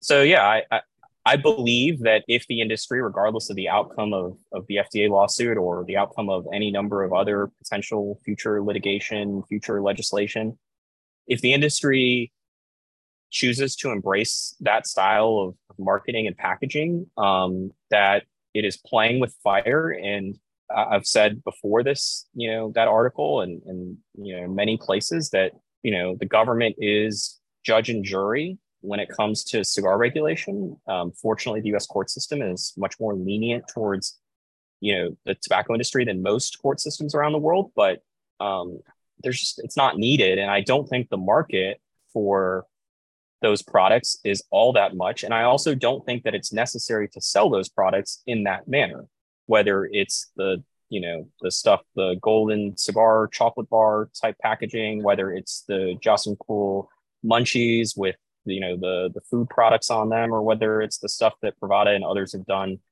you know where you got ice cream cones and things like that. And I, I credit some of those companies for stopping that behavior. Um, that was the point of the article. It wasn't to try to get hits or anything like that. It was to say hey look as someone that has you know i might not know anything about this at the end of the day but i have spent hundreds of hours on the phone reading court briefs reading legislation talking to people on multiple sides of this issue um as someone that's that's put in that time i come away from all of that time thinking that products like that are are not good and are just potential you know landmines that the cigar industry is going to step on. And and as i mentioned repetitively in that article unfortunately when one of those mine landmines goes off it's going to affect everyone. It's not just going to affect the company that chose to put an ice cream cone or an ice cream sundae on packaging. It's going to be everyone gets impacted, or, or nearly everyone, including Half Wheel. Yeah.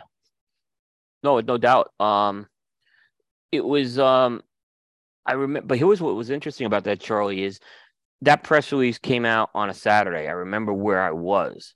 literally, I was at I because I left Pro Cigar Day early to go to uh, Abe at the Great Smoke, and I remember I was on the floor of the Great Smoke when that came in.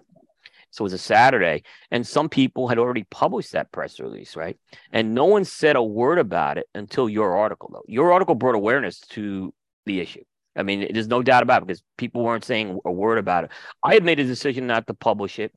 That was my decision. Um, and I had made that decision actually two months earlier after reviewing a Viaje candy cane. And I'm like, I don't think we should be. I, I, I had a bad feeling about it. And I said, this is it.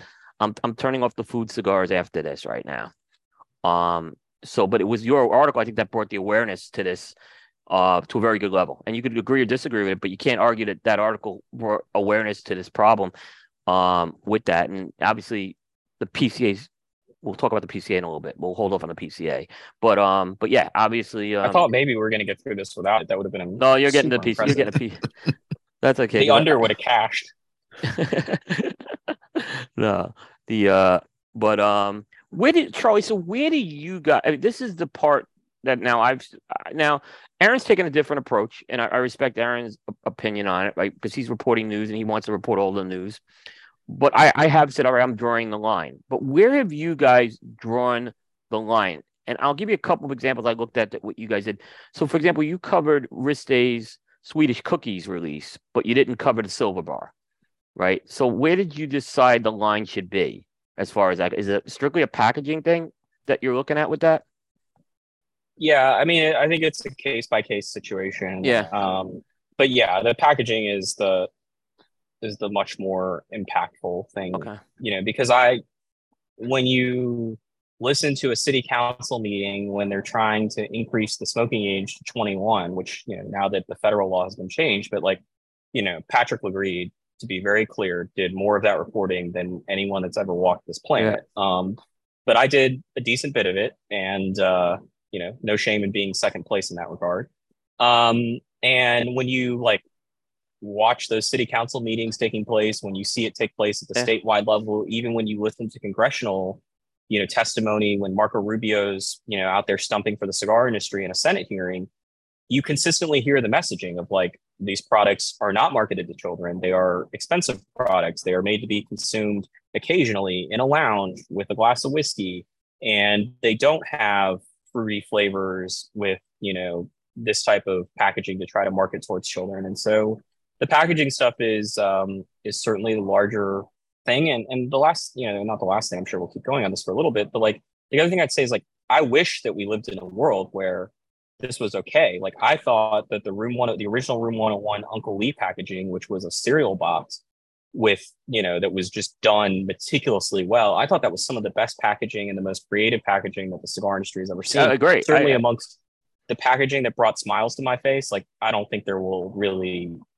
that one and the ad campaign that we ran for like four hours along with that. I, man, Matt Booth and, and the team at Davidoff, whoever worked on it with him, um, you know Val, who who's no longer with Davidoff, like they killed it. And um, I wish we lived in a world where that was okay. I wish we lived in a world like the, the beer industry where you know there's a little bit of regulation, but they're much more uh, allowed to have you know Snickers type marketing things like that on their their labels. We don't, and um, you know that that's the the world that we live in, not the world that I chose. No, in the world, and, the, and I think things have changed from but like, maybe on the metaverse. Yeah, maybe minute. but things have changed. I think the narrative's changed a lot. There's a lot more focus. I mean, even back with Uncle Lee, the focus wasn't quite as much as I think now it, has been. Um, and, and no. we know we know the companies that are doing that are doing this and continue to do this, and they're they're they're small releases, and you know, but but they're getting a they're they're what I call Facebook cigars. They get attention, or they're YouTube cigars. They get attention. So it, I think it's changed a lot. Yeah, but the issue is, and you know, I think it's in that that editorial is that it doesn't matter that you know it's 200 cigars that Ezra Zion sold, you know, through its own website. All it takes is one screenshot that shows up at some sort of you know that somebody gets a hold of, and all of a sudden it gets in front of a legislator, and then the argument that it's you know a bunch of old dudes sitting around drinking whiskey, smoking padrones and macanudos that goes away when you show a picture of some of this packaging that you know you and I don't, and, and I'm sure Aaron to some degree don't doesn't particularly care for. Like all it takes is one, um, and that that's the really unfortunate part. because 99% of the cigar releases, you know, don't come close to crossing a line or getting near the line. Mhm. But it, it unfortunately doesn't work that way. Yeah. By the way, Charlie, I got a, I just got a message from my wife, and I normally don't do this during the show, but my wife uh, just applauded you for your sample policy, and she says it, it must get expensive too. So I have a feeling she's going to be telling me to raise uh, advertising rates now. She controls the budget for everything I do with the with Cigar Group. So it's rare that she's ever tuned into a show and commented to me on something. So Well, it is the 250th show, so you know, exactly, exactly. special There you- moments. There you go. There you go. Uh, did you think too that like I'm just kind of curious, and I don't know how much you want to comment on this, right? But do you think Privada like Privada tried to just turn this into all about them in terms of like when you wrote that article, they they t- Brian almost took it like personally, and, and I didn't think that was the case at all. That it was, but apparently he tried to turn it into his own narrative. Did you, did you kind of feel that when that happened? Because he gave you a lot of pushback. Yeah, I mean, look, Brian had done a deer half wheel video before that. I think there had been a couple of them. I, no one will probably ever believe me. I, I, I watched like three minutes of one of them and two minutes another one, and it's like I know where this is going. He is, you know, the the frustrating part I think I have with Brian is there are so many admirable traits that he's got. I agree. From the outside looking in, I agree. that has made Privada what it is. Yeah. And you know, he's he's killed it compared to his competitors when it comes to building um, you know, that direct to consumer subscription model. And then, you know, even going out and, and adding the LTA portion where, you know, he's he's added a you know a parallel business to the, the DTC subscription model, um, which is very difficult to do. Um, and you know, one of the things that he's really really good at is the you know sort of uh, the community um, feel you know where you get your consumers to feel like they are invested in these brands and you know regardless of whether or not you think that the consumers are invested in the brands or you think that it's just marketing and you know it is what it is um, and there are plenty of people at business schools around the world that are you know debating this uh, regardless of your opinions on that it, it's extremely successful um, and he's been very very good at it it's something that i don't think i can ever do um, No, but definitely you know not. the response was pretty predictable. Like I, you know, it was not surprising, and you know, it wouldn't surprise me if all of a sudden there's another half wheel, you know, dedicated YouTube video from Privada. Even though he said he's Um, never he's never reading half wheel again, right? so I, you know, yeah. I don't, I don't that pay it. Once again, like I, I read a lot of articles and put my name on them, put them on the internet. Like I, I know better than to mhm. get emotionally invested in them. No, good Um, job. Yeah, good job. I, I agree with you on that. yeah, I just it, it wouldn't, regardless of who it is, whether it's Brian or a cigar company or a retailer or you know, well, like it just there's always going to be somebody else that's got an issue, and um, you know, as long as I can go to sleep at night and wake up in the morning and you know find a typo and go about my day, I, I'll keep doing it until it doesn't work, I guess. No, uh, good. Yeah, good job. All right, Aaron, I'm gonna jump to this. I want to skip one question. I think we'll hit these two next. Sure. Uh, all right. So we talked about so Charlie PCA. Um, you've been you've been critical of them. Um, you've been critical of the organization. You've been critical of the show at um the show. Where do you think the PCA kind of stand? And I don't think you've been this. I think you've tried to obviously be constructive, you know, on things too, especially this past year. But what's your what's kind of your assessment and pulse of PCA where things are as them as an organization and a trade show right now? Oh, thank you for recognizing the the attempt to be constructive. It certainly is something that I've made a dedicated effort after looking back and reading some stuff that I'd previously written, decided that, you know, um, there was a slightly better approach in my opinion, and maybe there's an even better one. I don't know. I mean, the, the PCA is uh I- don't know what they're doing, and that's kind of the problem. I think at this point, um, you know, the trade show is is its own animal, but the part that I really wonder is like, okay, let's let's accept that they run a trade show, and let's not debate about whether or not the trade show is a good place or a bad place or heading in the right direction or whatever. Let's just say the trade show is in and of itself in its own little island. Outside of that, I really wonder like what what they are doing and you know they mm-hmm. hosted a policy summit which i think is something that they should be doing multiple times a year, and like that's a step in the right direction. I don't know what it like. Does it lead to anything, or is it just a way for them to say we did something? That is a question.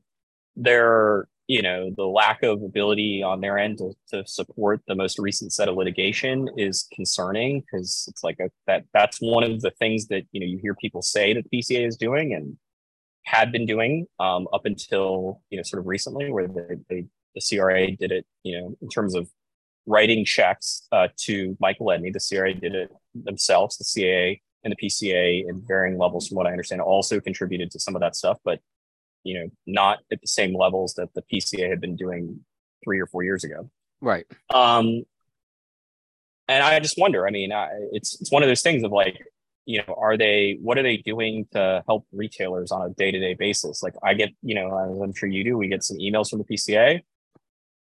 I don't think that I would find them to be particularly useful as a retailer. You know, there's the PCA magazine, which I don't know what that's doing um, in terms of you know like I don't. It, there are some helpful things in the PCA magazine. I don't know how many people are reading it, um, and you know, taking things from the PCA magazine and using it to help their stores out. Um, and so that's the the sort of I think the part where I'm more interested these days. Um, the trade show is going to go how it's going to go, and if the trade show doesn't work, then that's probably the end of the PCA from a financial standpoint. But um, I really do wonder about the sort of day to day non trade show related stuff, what impact the PCA is having, because it's very, very difficult to quantify.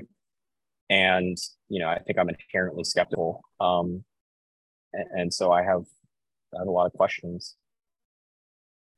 All right. So this, uh, not a lot of questions. I think I have one big question, which is like, what's the impact? And like, it's tough to find answers. Oh, I, I understand. Now I'm going to ask about the CRA because this is one I think is going to tie back into some of the stuff you're saying because I've been very critical to CRA the last couple of years in terms of what are they doing, right? Um, and um, I mean, how well do you think the CRA's done their job in the last year? Because I have a lot to say on that. I, I just think they've well they've lost themselves. I, I imagine that you and I have a different opinion about what the CRA is. So I'll say what I think the CRA has been, and then okay, fair enough. Say what you think the CRA has been. Yeah. I don't and have not for a very long time thought of the CRA as a consumer organization. I think that the CRA at one point in time, you know, when it was being founded, that was part of what they were trying to sell themselves to do. And they, for however many years, they tried to get consumers to sign up and whatnot. But, you know, they, they tried to be like, we're going to be the NRA for the cigar business and get a whole bunch of consumers. And then we got consumers who are going to vote on cigar issues and we'll have some power that way that didn't really ever seem to come to fruition. Um, I think that's a very expensive endeavor. The NRA has been extremely successful in doing what they've done, but they're sort of an outlier compared to like, is there a, you know, I know there's like a Corvette Association owner, there's Porsche Club, whatever, uh, of America, but like, you know, there's not a lot of products that have like consumer groups attached to them. Um, you know, like, is there a bourbon drinkers Rights Association of America? Like, does that oh, exist? Alcoholics Anonymous. Uh, uh, yeah, there's a cigar. Um, there's a cigar mobile any... lounge association. Actually, yeah, heard like, about that one. Yeah, yeah, and like, yeah, I'm sure that, that some of these things exist beyond Alcoholics yeah. Anonymous. Thank you right. very much there. But like, you know, do they have any impact? I, I, I don't know. I mean, you know, in the alcohol world, they're doing just fine. So, you know, praise be to them. But uh, so I've never looked, or I have not looked at the CRA as a consumer organization or as an organization that's trying to be a consumer organization for many years. I'm curious to know if you have the same thoughts on that. So I agree with what you said 100%, except that's not the front they still present. They still present themselves as that consumer organization. And, you know, a good example this year, um, and we can criticize Glynn, Glynn Loope, right? When Glynn Loope was there, I think he did push the, uh, as terms of trying to raise like voting issues and, and, you know especially with the elections right he pushed the issue of being a cigar voter they would put together election guides i didn't see any of that this year from cra or pca and if it was there i couldn't find it. Like okay i understand that an election is you may have bigger and more important issues than cigars in an election but at least inform your constituents this is where their, their vote this is where their head is with some of the things that have happened. That, so and they're not doing that right? And uh, you know you go on an instagram page and they're promoting they're promoting brands or, or they're promoting cigar aficionado articles, but they're not they're not they're not doing that. They're not doing anything to kind of really. I mean, there's plenty of Facebook groups and social groups that do that already, but they're not doing like I think what what they was the mantra that they said they were going to do. But they've never said that, you know, they've never said that models change. And look, I look at the board and the board is very, there's very competent people on the CRA board. So I'm not saying it, but I think it's the operate, the executions have been terrible in the last year with them. Yeah. I mean, so because I don't look at the CRA as like a consumer, is a an organization that's primary task is trying to be a consumer, I, I think I've been fall in a very different spot. Right. The CRA, um, from what I understand, um, the most recent piece of litigation, which was very successful, we're still waiting to see the final outcome of it. But you know, in July, shortly before the PCA trade show, um, Judge Mehta uh, the District Court of Washington D.C., so a federal court, who's been overseeing the cigar lawsuit against FDA since it started in 2013. Um, he delivered the best win for the cigar industry. No question. Um, the no cigar question. industry has had other wins. They they got you know the warning labels got thrown out by Judge Mehta and then thrown out by an appeals court as well. Um, they've gotten delays for for other things like substantial equivalence, but this one is much more impactful. I mean, there is a very real and probably I think most people think the more likely scenario is, or the most likely of the two scenarios is that, uh, you know, FDA is told to go back to to sort of square one when it comes to cigar regulation for premium cigars. And that'll mean that FDA won't be regulating premium cigars if that is the pathway that Judge Mehta rules.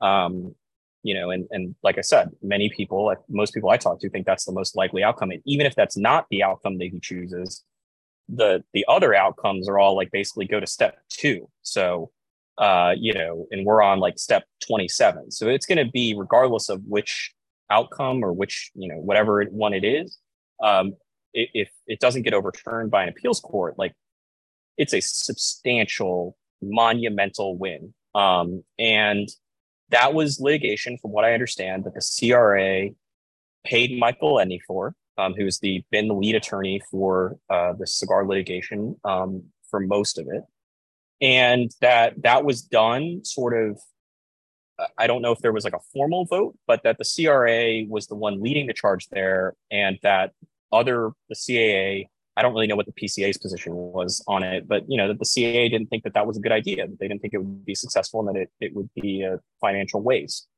So in that front, like you know, you got to stand up and you know give the CRA a bunch of praise because those companies, uh, the, the board member companies, there are I think twelve of them roughly. Um, they were the ones that paid for it. And without them, um, it doesn't sound like that litigation would have happened and be in a very different place and, and heading into a, a, much worse place. So, from that aspect, it, it's very, very difficult to criticize the CRA in my mind. Um, you know, I, I think that they're going through some changes. They've not had an executive director since Glynn Loope um, ended his tenure there. Um, I know they were close to hiring someone, and, and I don't know exactly why they didn't. They they had a candidate they really liked, from what I understand, and, and that didn't work out for whatever reason. Um, but uh, yeah, you know, I think they're trying to make some changes. I know that, for example, the CRA uh, Freedom Sampler Packs, so the the 10 cigar sampler packs that they sell to stores to try to, you know, the, the cigar companies that are CRA members donate cigars. Um, the stores sell them, and then those proceeds go back to the CRA for example, those packs have not included a CRA membership recently, and that's because the CRA was trying to overhaul its consumer program. And I think they've made some progress there. If you go to the CRA website, it looks like it, it's a very different looking website. It doesn't they improved like that. 2007 anymore. Um, and I get the sense that you know that at some point there are plans to try to start the consumer advocacy stuff back up. I get the feeling though that that is you know probably not something that has much uh, success in the long term, even if they make all the right decisions. But I think it's going to be a real uphill battle to try to get enough consumers involved and then to get it to be some sort of voting block you know even if it's a hundredth of what the nra is that would be a, a very very tall task in my opinion. Absolutely.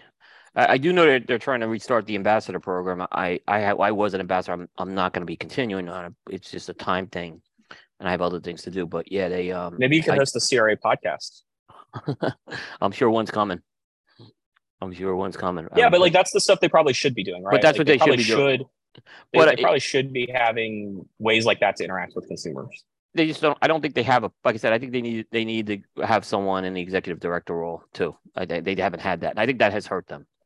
Uh, because it's Yeah, two I mean, you've got- You had Karen Smith, who most people in the cigar industry have never heard of. She was running it. She's got, you know, I, I think Karen is probably the smartest person in the cigar industry.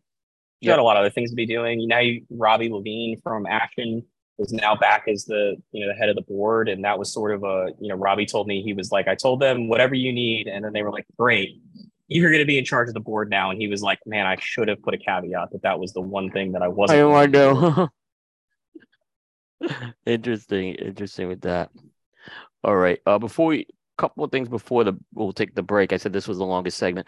Um, we were talking earlier about limited editions, and that was really how, you know, half wheel, half wheel started out. You know, the roots of half wheel go back to you know pre-release and limited editions, but in particular limited editions. Um, what do you think now? The state of limited editions? Do you think this is it's is it oversaturated at this point? I don't know. I mean, maybe, maybe not. I don't know what the like. Certainly, the number of new cigars that have shipped in the last uh, four months seems like it's that that is a just a completely different level that you know I've not really been accustomed to since 2016. Um, but I think limited editions are in a lot of ways easier for companies to sort of manage. Um, if I was running a cigar company that was sort of gonna dabble in that space, I, I think I would be much more interested in doing limited editions um, than trying to come out with, you know, if the option is I have this blend that I like, make it a limited edition versus make it a regular production line. I think I would more often than not choose to make it a limited edition, see how it does, and then maybe it becomes a regular production line. Particularly right now in a world where there's a whole bunch of supply chain issues and production issues, particularly with boxes, which is always an issue, but is you know sort of a unique issue the last couple of years, and that, that really hasn't changed from what I gather. You know, it's just easier to be like, okay, we need 30,000 boxes at once versus, or, you know, kind of in, we just need one run of 30,000 boxes to show up versus we're going to need 5,000 boxes a month, you know, for the foreseeable future. Um, and you don't know if that cigar is going to have any legs 10 months later. It, it seems like that would be easier, but, you know, I don't know. I I agree because if you, I like, I actually do like that approach because if you, if you, you with a limited edition, you don't have to put as much marketing in at least up front. So if, if the limited edition bombs, you know, then you didn't lose that marketing dollars. But then if you decide to take it regular production, you can put more marketing in at that point to do it. So I, that that I do agree with that approach at that. Yeah, and I mean, I, I just look at it as like a, you know, it's a little taster, right? Like you can go figure out if this cigar has actually got legs. Yeah, yeah. I mean, I, we've seen companies use the TAA for that, and, and you know, certainly like Yeah. La, La Palina is a good example. I think of that, where they put and CLE's done it too a few times. They'll put something out there. Yeah, I mean, I look at like the two new Rocky Patel releases that shipped this week. The Edge 20th anniversary, I do not have concerns about that selling. feel like that's probably going to be a, a good seller for Rocky. Yep, yep. DBS, I don't know. You know, Rocky, they got a, a one of the largest sales forces in the country, and you know, um, a marketing team that seems to be doing you know a great job on social media. Um, and you know, they, they have marketing dollars spent in a whole bunch of places, and they're doing constant events. And you got Nish and Nimish and Rocky on the road, and all sorts of things. But like, you know, I'm sure they feel very confident that Edge 20 is going to sell. And obviously, they've they've already taken orders for both these cigars, so they have you know some metrics. But like, maybe DBS works, maybe it doesn't work. And if it's a limited edition, you make 150,000 of them, you would know you'd be able to get some of that feedback before you commit to putting a million and a half cigars in the production pipeline. And um, you know, I don't work at Rocky Patel, so I don't know how those concerns get discussed. But it seems like there is at least some logical sense in my mind that that there is some benefit of limited editions beyond telling people, oh, we only had so much wrapper to make 5,000, you know, master But- cases and blah, blah, blah, blah, blah. And then we found it. Yeah, then we can do it. Yeah. Yeah, so I agree. All right. Um, this is we're gonna get into a couple fun questions and we'll we'll go back to some industry questions. So um before we go to break, this is our cattle baron steak question of the night. Charlie, I want to know your favorite steakhouse to go to. Boy, I mean, I think I live in the, the steakhouse capital. I know people in St. Louis and Chicago would tell me otherwise, but um, there is a steakhouse that is this way. It's less than a half a mile, like slightly at an angle, right outside of our office, uh, couple blocks away, called Town Hearth. I always tell people it's the steakhouse I want to be when I grow up. Um, the truth of the matter here is, in Dallas, we've got, you know, we've we probably have more than 100 steakhouses in Dallas Fort Worth. Sure. Many of them are very good, but the reality is, look, they they buy their meat from the same three or four places, um, and some of them dry age, some of them wet age. Um, but you know, at, at, the end of the day, it's kind of all the same stuff. Uh, the thing I really like about Town Hearth is, and the reason why I say it's the steakhouse I want to be when I grow up, it's just a funky vibe. They've got uh, in the dining room, they've got a yellow like exploratory submarine, so like a one person, two person submarine inside of a fish tank. They've got a modified vintage Ducati on the menu. Um, they've got a little MG that's outside the kitchen. Uh, they've got one of the only highball machines in America um, which are things that are uh, much more common in Japan. They've got a great whiskey selection. Uh, they do great sides. They just opened up a new place I've not been to a couple weeks ago called Brass Ram, which is more their ode to prime rib houses. So that's uh, my favorite steakhouse, um, you know, here in Dallas. Um, just because it's, you know, we have, I mean, I, in a three mile radius, there are probably 20, 30 super high end steakhouses or what would be considered a high end steakhouse. Um, and some of them are local chains, some of them are one off places. We've got uh, Salt Bae's got a restaurant that I refuse to go to. You know, down here we've got Nick and Sam's, which is a you know Dallas sort of institution. You know, we've got every steakhouse you can think of, more or less. That's you know in more than one city here, and to me, they all kind of taste the same. What about you guys? You know, um, I'll, I'll go first. If you come to Charlotte, this is a chain, so you might have seen it but Sullivan's is pretty good. Uh, Sullivan's got a little bit of the John L. Sullivan vibe of, of boxing in it. That's kind of what it has. Um, a solid steakhouse to get. Uh, great service. Uh, you know, I think it's one of the best experiences to, to go. Um, if you like cigars as an outdoor area, you can smoke there if you want, if that's your thing. If you don't, going indoors is great. Um, so I tend to I try to go there um a couple times a year. I haven't been there this year, but it, it's a, that's my place I like to go to. Yeah, Chicago Chop House for me. Just a, a nice, nice vibe in there. Great service, good steaks. I mean, I don't get to go very often, but when I'm in Chicago, it's definitely one stop I always make. Yeah, and I heard, I heard good, good ribeye. I'm a, I'm a big ribeye guy, so um, you know, the the bone the bone bone in ribeye is always something I like as well. Um, I don't think there's one in Texas. I was just looking at the website here but there's not one. In, I mean, I think the closest one to you, Charlie, is probably, uh, gee, Baton Rouge, probably. So well, the ways fun away. Fun fact: not going to go to Baton Rouge to go eat steak. Um, one of the issues I have though is like whenever I'm out traveling, particularly for half wheel stuff, and people are like, "Let's go to a steakhouse," and I'm just like, "No, let's not." Like, yeah, yeah, I, I, I get that to too. A steakhouse I go to a different steakhouse every day for three months probably before I went to the same steakhouse twice yep. in Dallas.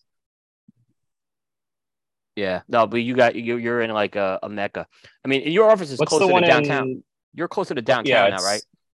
Yeah, the ball is like two miles that way. Yeah. Uh, what's uh the one in Raleigh? It's like Angus Barn. Angus Barn, that's a that's a good place. I don't think it's the best steakhouse, but it's a little more of an experience type place, I'd say. Yeah, no, it's an experience. Yeah. Um, but like for me at this point, like that's kind of like uh, you know, Patrick and I go back and forth uh, anytime the two of us are in Tampa. He loves Bern's. Um, and for those of you that are unfamiliar with Bern's, Bern's is a Tampa institution. It's got one of the largest wine lists, uh, probably in the world, but certainly in America. It's got just an absurd wine collection. The thing to do at Bern's, there are two things or three things. Uh, number one, you should try if you you know if you're into wine or even if you're just like not like me and you you're indifferent uh, Bern's has their wine list and wine cellar is multiple buildings worth of warehouses. So the, the thing to do there is you can order bottles of wine like from your birth year and you can get like a $27 bottle of wine that's 45 years old. Just like a you know grocery store California wine that they bought 45 years ago. So that's a cool thing to do because there's very few places you can do that. The second thing to do at Bern's is to go take a tour of the kitchen because that's also not something that most steakhouses offer and Bern's does that and they do a, great job showing you the kitchen and a little the sort of their high end showcase wine cellar. Um, and then the other thing is they have the dessert room, which you used to be able to smoke in. My grandfather, many many years ago, when I first started getting into cigars, told me about the only cigar that he smoked basically in the last 35 years, and that was when he was at Bern's in the dessert room, um, which still exists, and it's a full place. They they have a live piano player, and it, you sit in these like cellar themed booths and stuff. Um, but we always go back and forth because I don't think the food at Bern's, it, like it's good. I just don't find it to be excellent. Mm-hmm. And it's like I don't know if I want to go eat at a steakhouse in Tampa. Like I'd rather just go get fat at Columbia. But you know he loves That's it. Too, so, yeah, yeah, I get but that.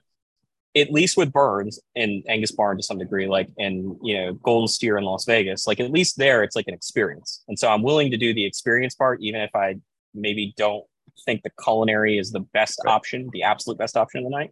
But um, it's just tough. Like if anyone's like, let's go to the Capital Grille, it's like, man, yeah, yeah, it's good. There's nothing wrong with it, but yeah. uh, I'd rather go eat something that I can't get here in Dallas. Void of person, void of personality. Yeah. But I'll say this: the Sullivan's is right near where you were tailgating for Wake Forest, so it's it's it's not a you know it's close. No, no, I, no, I'm aware. Like I passed yeah. by it. I've been to uh, Sullivan's. Um, okay.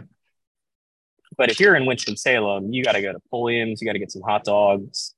Uh, oh yeah. You got to go go visit Real Q, as my my good friend Landon oh. says, the artist formerly known as uh, now he's going to kill me. I forget the uh, the old name of that barbecue restaurant, but uh, Pulliam's is like if you're in Winston Salem, you got to you just got to go to this hot dog place that looks like it's about to fall down, and it's yeah. got some of the best hot dogs I've ever had. Yeah. And a, a place that like I don't know of a place like that here in Dallas. But if you do know of a place like that, please let me know. Red casings too. Fair enough. I'll have to look and see. All right. So let me do a, a couple sponsors. Like I said, these will be shorter segments. So um, this was the long one here. Uh, let me mention Tailored Smoke, located in the heart of downtown Charlotte's epicenter and outside the Charlotte Motor Speedway in Concord, North Carolina. Tailored Smoke is your one-stop shop for tailored smoke experience. And by the way, one of the uh, tailored smokes actually uh, with Fleming's uh, will deliver food over to Tailored Smoke. So you can they'll they'll bring your food into Tailored Smoke because they're they're right right next to each other. Uh, I want to mention JRE Tobacco. The authentic Corojo leaf is one of the most robust and flavorful tobacco leaves out there. During the golden age of cigars, Cuba is the leaf choice to make some of the world's greatest cigars. Because it's one of the most challenging ones to cultivate, it fell out of favor by the 1990s. In the Jamastran Valley in Honduras, Julio Eiroa took on the challenge of growing Corojo from the original seeds. And in 2000, he successfully reintroduced authentic Corojo back to the market. With over 50 years' experience in the tobacco business, from growing and curing tobacco to cigar production, the JRE Tobacco Farm has been able to continue to deliver products to market with authentic Corojo. Now, with JRE Tobacco, Julio and San Justo have brought their very own brand to market, each containing the authentic Corojo leaf. Aladino is available in a variety of blends, including the latest release, the Aladino Classic. Each represent the golden age of cigars from 1947 to 1961. They're available at your local retailer. Be sure to ask for JRE Tobacco, a legacy that's tasted in every drawer.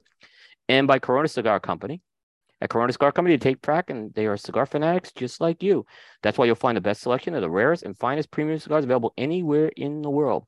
Plus, they have special limited edition cigars available exclusively to uh, Corona Cigar Company from companies such as Davidoff, Aganorsa Leaf, Drew Estate, and many more. You'll get the best cigar selection, the best customer service, and money saving discount cigar prices. Don't just take their word for it. Forbes magazine selected Corona Cigar Company best of the web.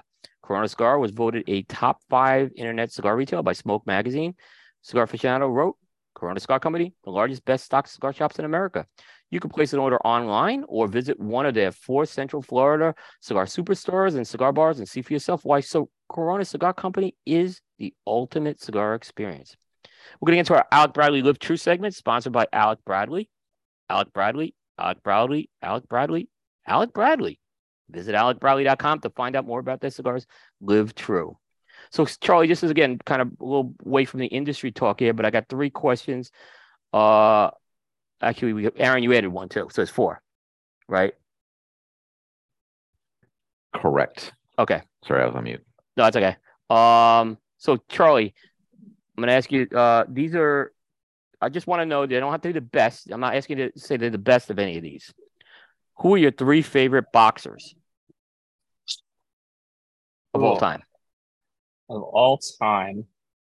Um, I mean, Golovkin, like when Golovkin showed up on the HBO scene, you know, back in the, you know, I don't know, eight, nine years ago, that was, Yep.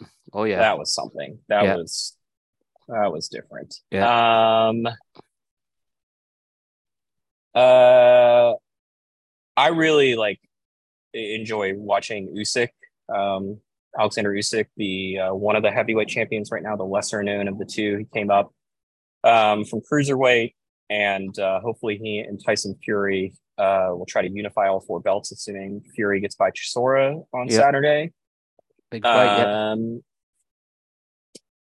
And I should be clear here, like I'm a new school boxing fan. So if you're hoping Okay. for like a Lewis Frazier type thing, like this, this is not. Yeah. I'm unfortunately out of my my league. There, I understand that many of them are very good. I just I don't feel like I have the the great knowledge. Um, not that I have like great boxing knowledge, but like I have very little of that knowledge. Um, doo-doo-doo-doo-doo. all right, Lomachenko. I mean, like when Lomachenko's cooking, Oh, like that yeah. footwork is just Absolutely. something else. Absolutely. Ukrainians get two of the list, but uh, Golovkin. The I remember that when Max Kellerman called Golovkin's first HBO fight, it was just like, whoa, Yeah. this dude's killing people with a jab. Yeah. Just, and looks like the nicest person in the world. Oh, yeah. And a good point. Good point. All right. Your three favorite Formula One drivers. Oh, that's that's a lot less interesting. Um, Got a better da- one next. A- Aaron's is gonna be, be Aaron will even be better than that when you get to that. yeah, one. like, um, I mean, like I wasn't around for it, but you know, watching Senna drive, I mean, Oh, he was the lap of great. the He was like, great. Just, Yeah. just outrageous. He was great. Um, I'm getting less and less of a fan of it, but watching Verstappen when he's in like when he's in ninth is just outrageous right now. Like, yeah. like you know, what seeing seeing him, you know, for whatever reason, get out of position, and then watching him like figuring out is he going to get back on the podium. You know, that's about as compelling as Formula One gets after halfway through the season these days. Um, I, I I don't know if this is like a favorite. I always thought that Nico Hulkenberg though was like an you know an underrated talent and wish that he would have gotten some better seats. So maybe put him on the list. Uh, Formula One's just so tough because it's like, you know, if you have a good car, then you can be great. If you have a mediocre car, it doesn't matter how good you are. Yeah, exactly. different These days. Exactly. Or if you drive for Ferrari, it doesn't matter because they'll just Yeah. you know, find a way to fuck it up anyway. Don't say- my company's actually sponsoring Ferrari that I work with here. they Maybe you can a- be the new uh the new principal. Yeah, yeah, exactly. We got an opening. There you go. No, no, maybe my boss. He was involved with that more than me. I wasn't involved with that piece at all. So, All you need is uh, darker rims around your glasses, Coop. You'll be right in there. and also you you just have to speak like make it seem like you don't actually speak English. Yeah. Like, so just at every opportunity speak Italian and Yeah. then like halfway through the season be like, oh yeah, I actually can't Yeah. speak English. Yeah. I understood everything you said about me. all right, Aaron, I'll let you ask you this one. All right. So I was watching a, another uh, media show and that you were a guest on, and I learned something new about you on that show. So I want to know your now your three favorite NASCAR drivers. Oh, I mean, it's Martin Truex Jr. all day long. Yes. Um, Okay. Yeah, I like him. That is the current. Yeah, Coop's like go New Jersey. Um, yep, yep. So uh I mean Truex is the it's my sister and I my sister and I got into NASCAR. She was home from college during COVID, the early parts of COVID, and we started watching NASCAR because there was nothing else to do.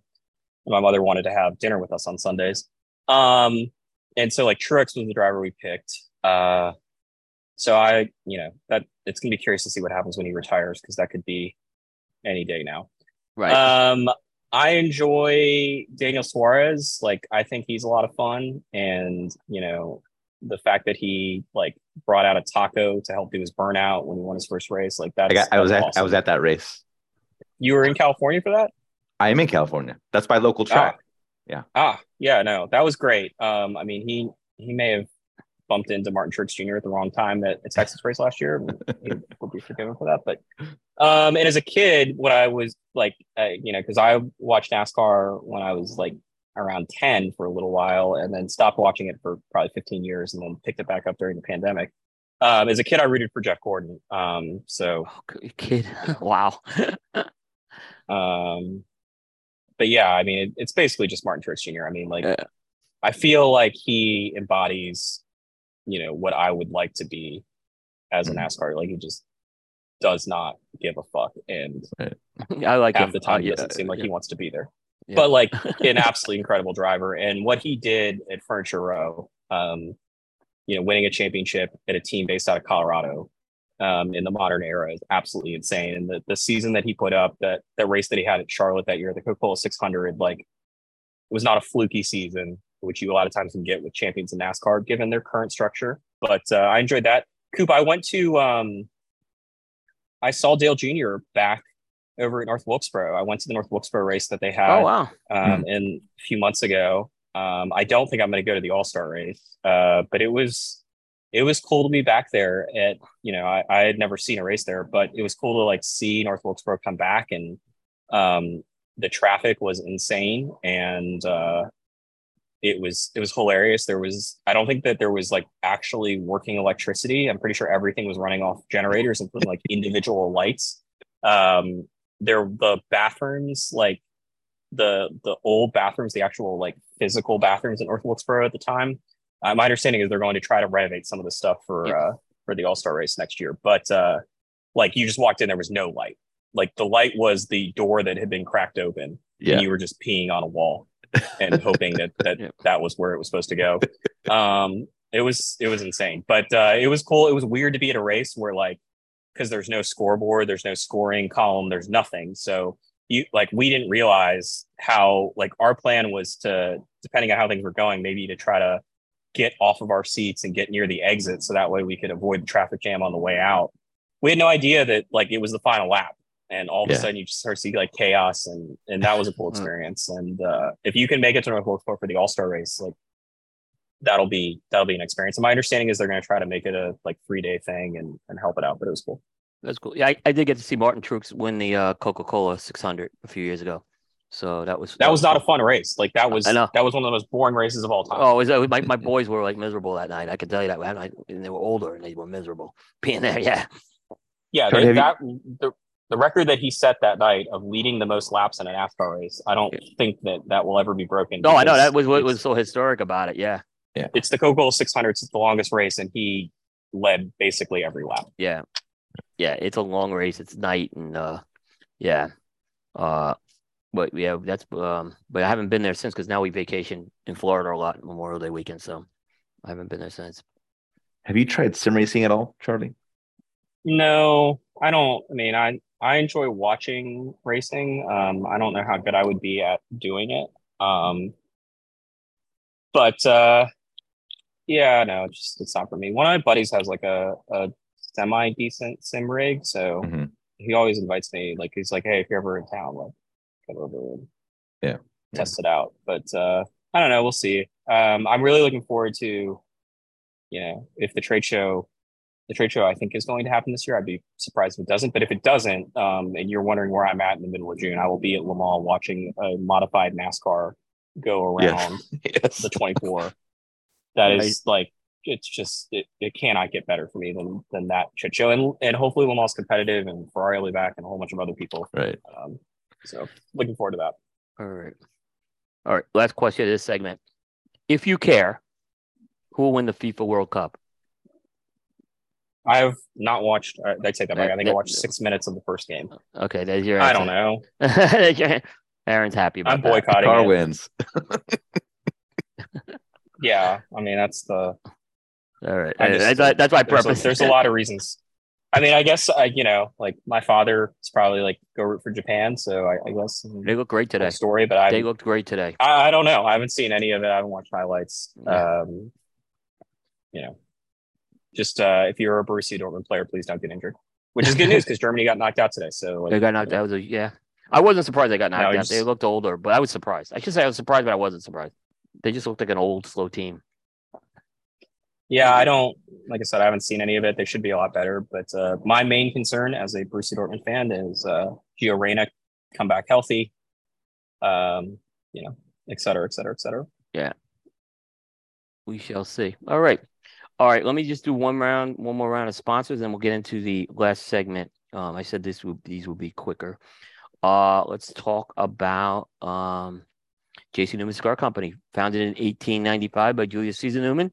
JC Newman Cigar Company is the oldest family-owned premium cigar maker in America for four generations and 127 years. JC Newman has been handcrafting many of the world's finest cigars. JC uh, Newman is headquartered in an iconic 112 year old cigar factory in the Ybor City National Historic Landmark District of Tampa, Florida. At the factory known as Elver Hall, JC Newman rolls premium cigars by hand and hand operated antique machines, including the American. The JC Newman's Pensa factory is the second largest in Nicaragua, and it's where Brickhouse, Perla de Mar, El Baton Quorum, and Yagua cigars are hand rolled. James Newman's Diamond Crown, Maximus, Julius Caesar, and Black Diamond cigars are handmade by Tobacco A. Fuente in the Dominican Republic.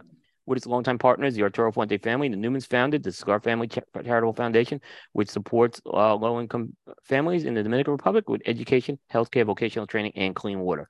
Visit jcnewman.com to learn more. And by Casa Cuevas Cigars. The Cuevas family has five generations of experience in cigar making for many years, they have manufactured cigars for many industry leaders out of the Las Lavas factory in the Dominican Republic. Now, the Cuevas family has brought their very own brand to market with Casa Cuevas cigars. Try the Casa Cuevas line, the uh, Connecticut Habano Maduro, as well as Mandaria, uh, Patrimonio, and the uh, uh, Nueva line, and Cuevas Rule Observer. If they don't carry it, be sure to ask your local retailer for Casa Cuevas cigars. Casa Cuevas cigars from our casa to yours. And finally, we're going to get into our deliberation industry deliberation segment sponsored by Dunbarton Tobacco and Trust. There is no deliberation when it comes to Dunbarton's track record since launching in 2015. This has included seven consecutive top three appearances on the half wheel consensus, including number one cigar of the year in 2020 with the Mi Querida Triqui Traca. You can visit DTC Cigars and find a purveyor that carries the brands of Dunbarton Tobacco and Trust. So, Charlie, just before we kind of get into this, you know, I remember there's two things you told me about Pro Cigar that you gave me some really, really good advice on that you have to see, and I, I can't agree with you more. One was I remember you told me about the Reyes factory, the Reyes tour, which was one of the best tours I went on. And when I did this year, I did get to finally go to uh, uh, CFCF, and I was like, I, I can't agree with you more. You can't help but be blown away when you go there. That was an incredible experience. Highlight of my trip for sure. Yeah, CFCF is um, it's a special place. It's a uh, it's a a very emotionally intense day. Yeah. Um, but like, you know, we've given some money to them and, you know, we buy cigars from Fuente and Newman, which, you know, help support the, the charity and, and from Prometheus as well and, and other people along the way.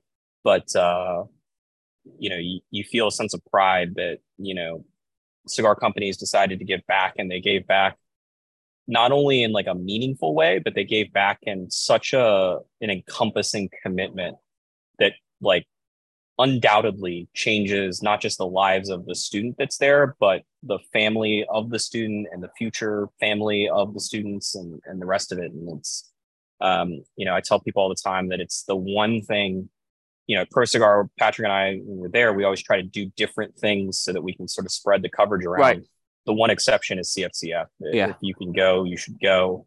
And, you know, going back and seeing some of the kids sort of grow up and seeing familiar faces and it's it's unlike anything else and, and hopefully I can go back at some point and see uh see some of the new stuff they've done in the last couple years.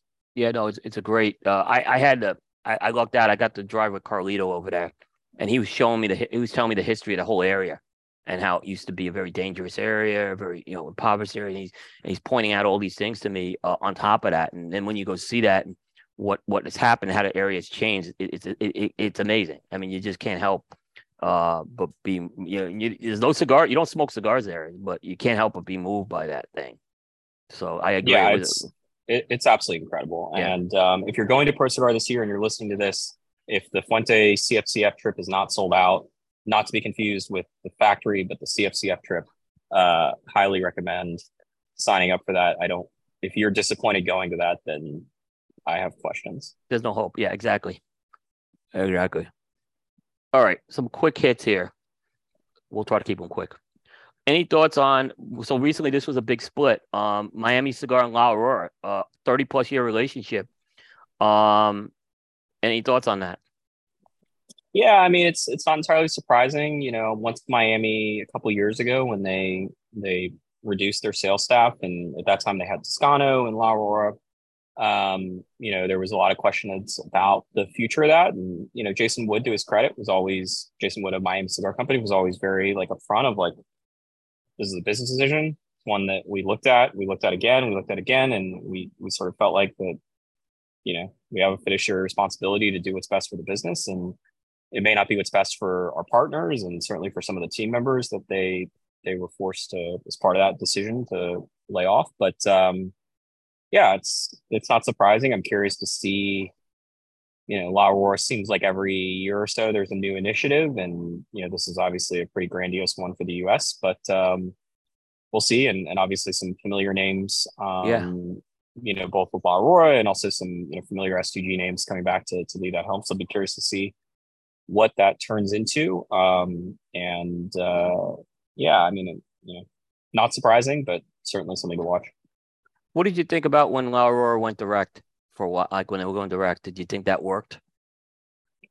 Probably not. Yeah, I thought it was. I, I wasn't against the idea, but I thought it was poorly executed, in my opinion. It just didn't seem like they Yeah. executed that well. I mean, I just I think um, I, I think La Aurora needs a footing. They need something to fall back on in the U.S.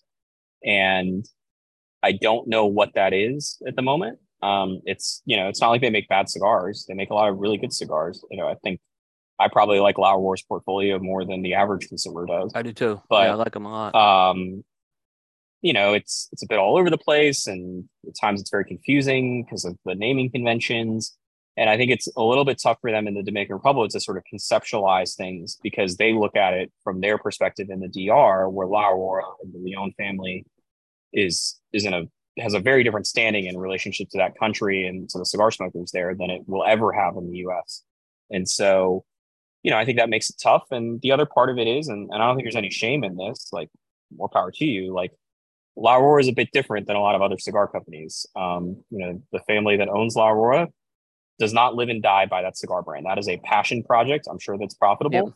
but it's a passion project. That is a, a legacy project for that family. They have plenty of other business interest. And, you know, it's the the line about, you know, when you sleep on satin sheets, it's a little bit hard to get up for for fights. Like there's I think a little bit of that too, where, you know, they have the luxury of not being forced to to worry about where the next paycheck comes from and sometimes that can you know uh sometimes you need that to light you know fire underneath you and and that's realistically probably not the financial motives are probably never going to be there for you know the leon family with la aurora just because of how successful they've been in any number of other industries including successful in non-premium cigar related cigar businesses That that's true. Yeah, that's very true. Yeah. Now, when we were when we were starting out twelve years ago, Aaron, you weren't quite there. You you started a little later, but you go back twelve years ago. La Aurora was the one of the companies that was all over social media. They were engaging with online media, and now I look at it today, and it's the complete opposite. I don't even see cigar media go to that booth anymore. What went wrong? You think? Like, why did what changed for them? Because it's now it's like it's complete opposite now today. you know, I think it starts with Jose Blanco. Um, Yeah, true. excuse me. Um, in a number of different ways. You know, first of all, Jose is on Twitter and is on Twitter and has been on Twitter in a manner that I don't think any other cigar maker. I've sat with him and hear his phone going off all day. Yeah, But like Jose has been tweeting 25 times a day for longer than I've known Jose. True. And I've known Jose for 12 years. Yeah, Um, so you know, like, yeah, it turns out, unfortunately for for both Jose and I, Twitter was not the the social media network that you should have you know put your eggs in. Like, it would have been better to be on Facebook. Um, but uh, you know, next to our Zoom screen here, like, guess what's up? It's a Twitter client, not a Yeah. Facebook uh, page on my end. So like, Yeah. I like I've liked Twitter. I really hope I can continue to like Twitter. Um, but Jose's, you know, commitment to that was different. The other part with Jose is I think that, you know, Jose's and Guillermo's relationship, Guillermo Leon, the owner of La Aurora, you know, they were such close friends and, and hopefully they still are friends, but like it was a it motivated Guillermo to be involved in La Aurora in a way that I don't think has existed. I'm sure that there are other motivations for Guillermo. There, there are. It's not to say that he's not interested in the business, but I think having Jose there on a day to day basis in Santiago in the factory really kept Guillermo engaged in a way that I don't think has been the same since Jose's departure. And in fairness, yeah. Guillermo's got a family. He's got a number of other businesses, many of which are larger than La Aurora. Um, so, you know, some of that may have just been like he needed at some point to move on from or, or to reduce the amount of time he was investing in La Aurora.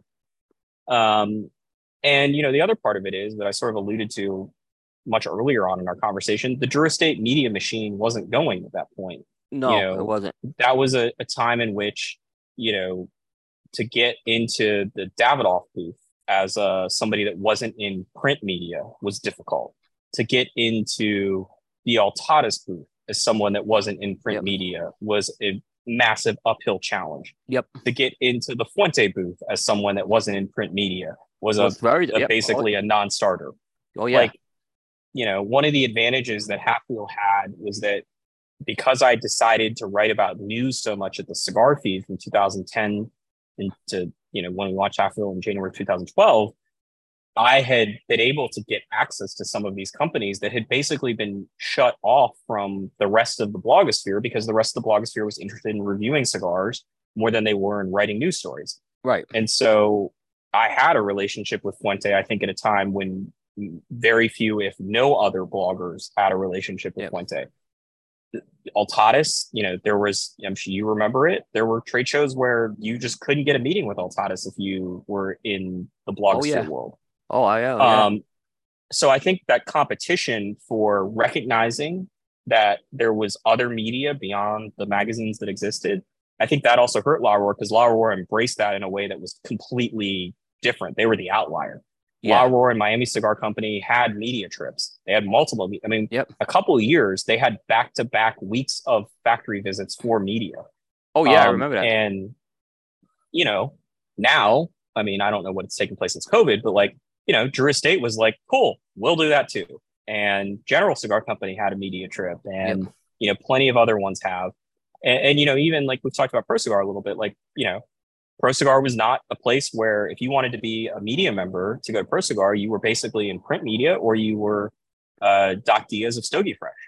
Um, and that was that was the, the extent of it. And so yeah. I think that that competition has sort of taken away this big advantage that La Aurora had circa 2010, 2009. Um, but yeah, I mean, I, I don't think it's like the cigars have gotten worse. Um, I think it's just that, that there's just been so many of these other factors.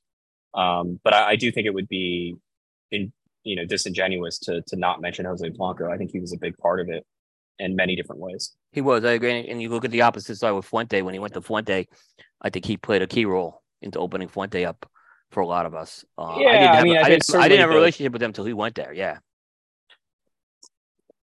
Yeah, I could see that. I mean, you know, with Fuente though, I, I think that Fuente was in a starting point that was just so different than, you know, if you're like, hey, name name some companies that don't need marketing help. Uh, Padron, Padron doesn't seem to need marketing help. Fuente doesn't seem to need marketing no. help. Um, and so, you know, Jose going there was, was sort of just a, you know, another another sort of tool in the, the arsenal for them. Agree. I agree.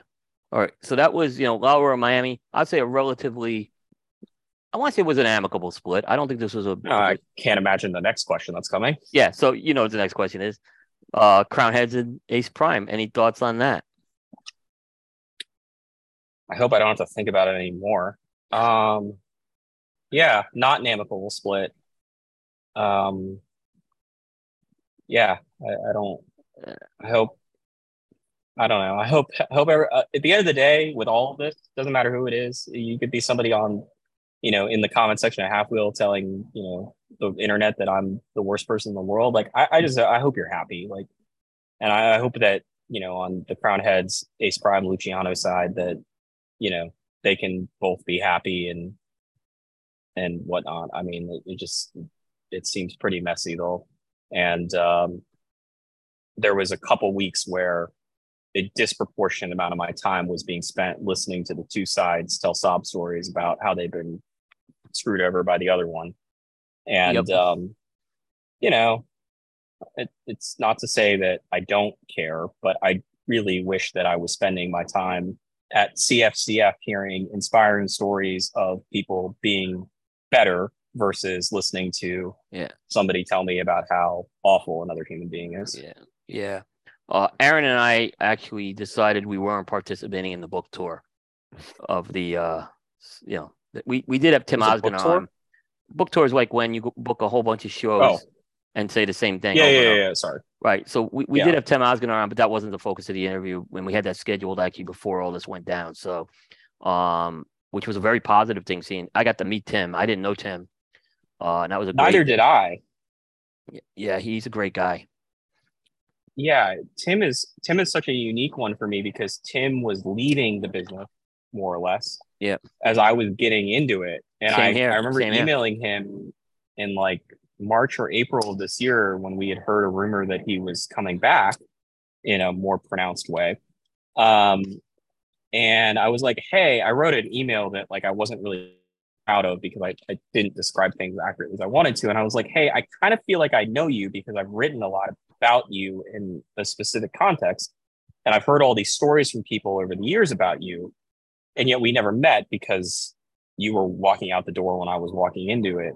You know, on the other side of the building, and um, it was great to finally meet him and, and get to hang out with him in Vegas. And you know, I look forward to to meeting, you know, getting to to know him more and and you know seeing how he does and, and things like that but um it, it- the tim part of it in the ace prime luciano crown heads battle is a bit weird because you know i was telling people at one point that i felt like the luciano side and the ace or in the crown head side they couldn't agree on what day of the week it was and yet amongst the very few things that they agreed on it was that like the problems were not relatively new that they had been Right. they had both sides had identified problems many many months ago and it was like man if i'm tim why on earth would i let my cigar like you know why would i have my cigars made by this guy if, you know my business partners and john huber and mike conder are also feuding with this dude that was always a weird one i mean i can't can you think of another time when a cigar company launched a cigar and then like two months later was like now we're changing factories Not of significance. So no. I mean, I know some that maybe have switched in the first year, but not like not a high profile one like this. This was a high But it was like- profile. it was like two months. Like yeah.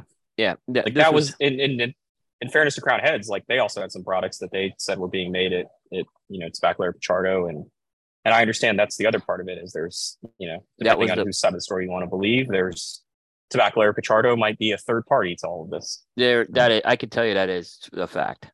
Um, that was it. We heard that on the famous uh press conference, the Saturday afternoon press conference. You attended the press conference? I did. Yeah, I didn't. Was there anything insightful that came out in the uh, the press conference? We we, we could talk offline. I, I, I- we could talk. I'll off- say something I, I've mentioned, you Yeah. know, um, there's a, a journalist that covers MMA. His name is Ariel Helwani, the most prominent MMA journalist there is. And, um, and in some ways, he reminds me a lot of you because he does these like epic four hour long video shows with a whole bunch of interviews. Like that's that's one of the things he's known for breaking news, but also like doing these these Right. you know very long shows. Very good interviewer. Um, you know, worked at ESPN and and is now left ESPN and back on his own.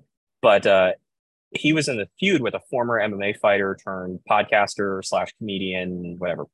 And he was in this feud with this this former MMA fighter, uh, Brendan Schwab, Brendan Schaub. Yeah.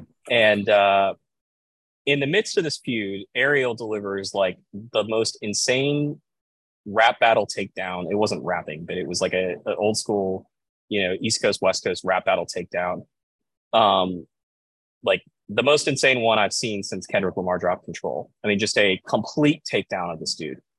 And in the middle of it, he mentions like how Brendan Schaub had been accusing MMA media of like basically being idiots and worthless.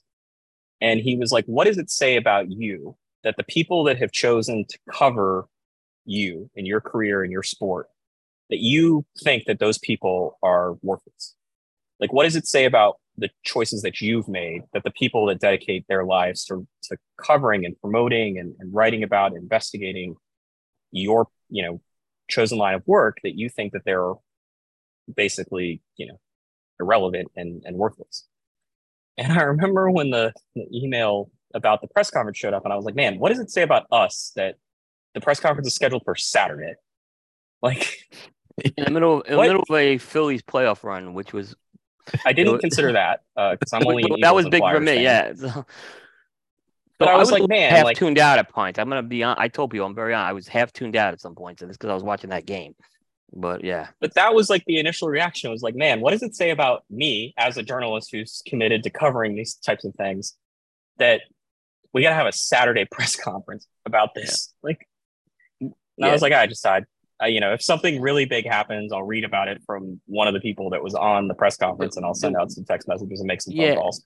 You have to validate a lot of the stuff that was said. That was the problem. So then it was it was but not. Did anyone be... do any reporting about it? Like, no. That was the thing that was like. Was that's what led me to ask the question if there was anything insightful because it but was there like, wasn't new. I was probably the only guy who does cigar news who was on that thing. So and you and were was, watching a Phillies game, so that, right. I was, jokes but, on us. But, but it would be what, what would it be? It would start being a he said she said type of thing. Except she uh, wasn't there. Right. Exactly. She she wasn't there. Exactly.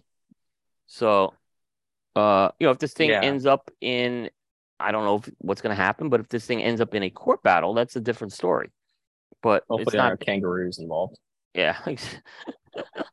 hopefully that doesn't happen. All right. Uh, got a few more questions here.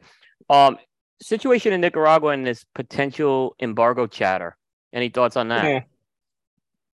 Yeah. Uh, Patrick Reed killed the story. Great, great traffic driver for half wheel. Um, yeah.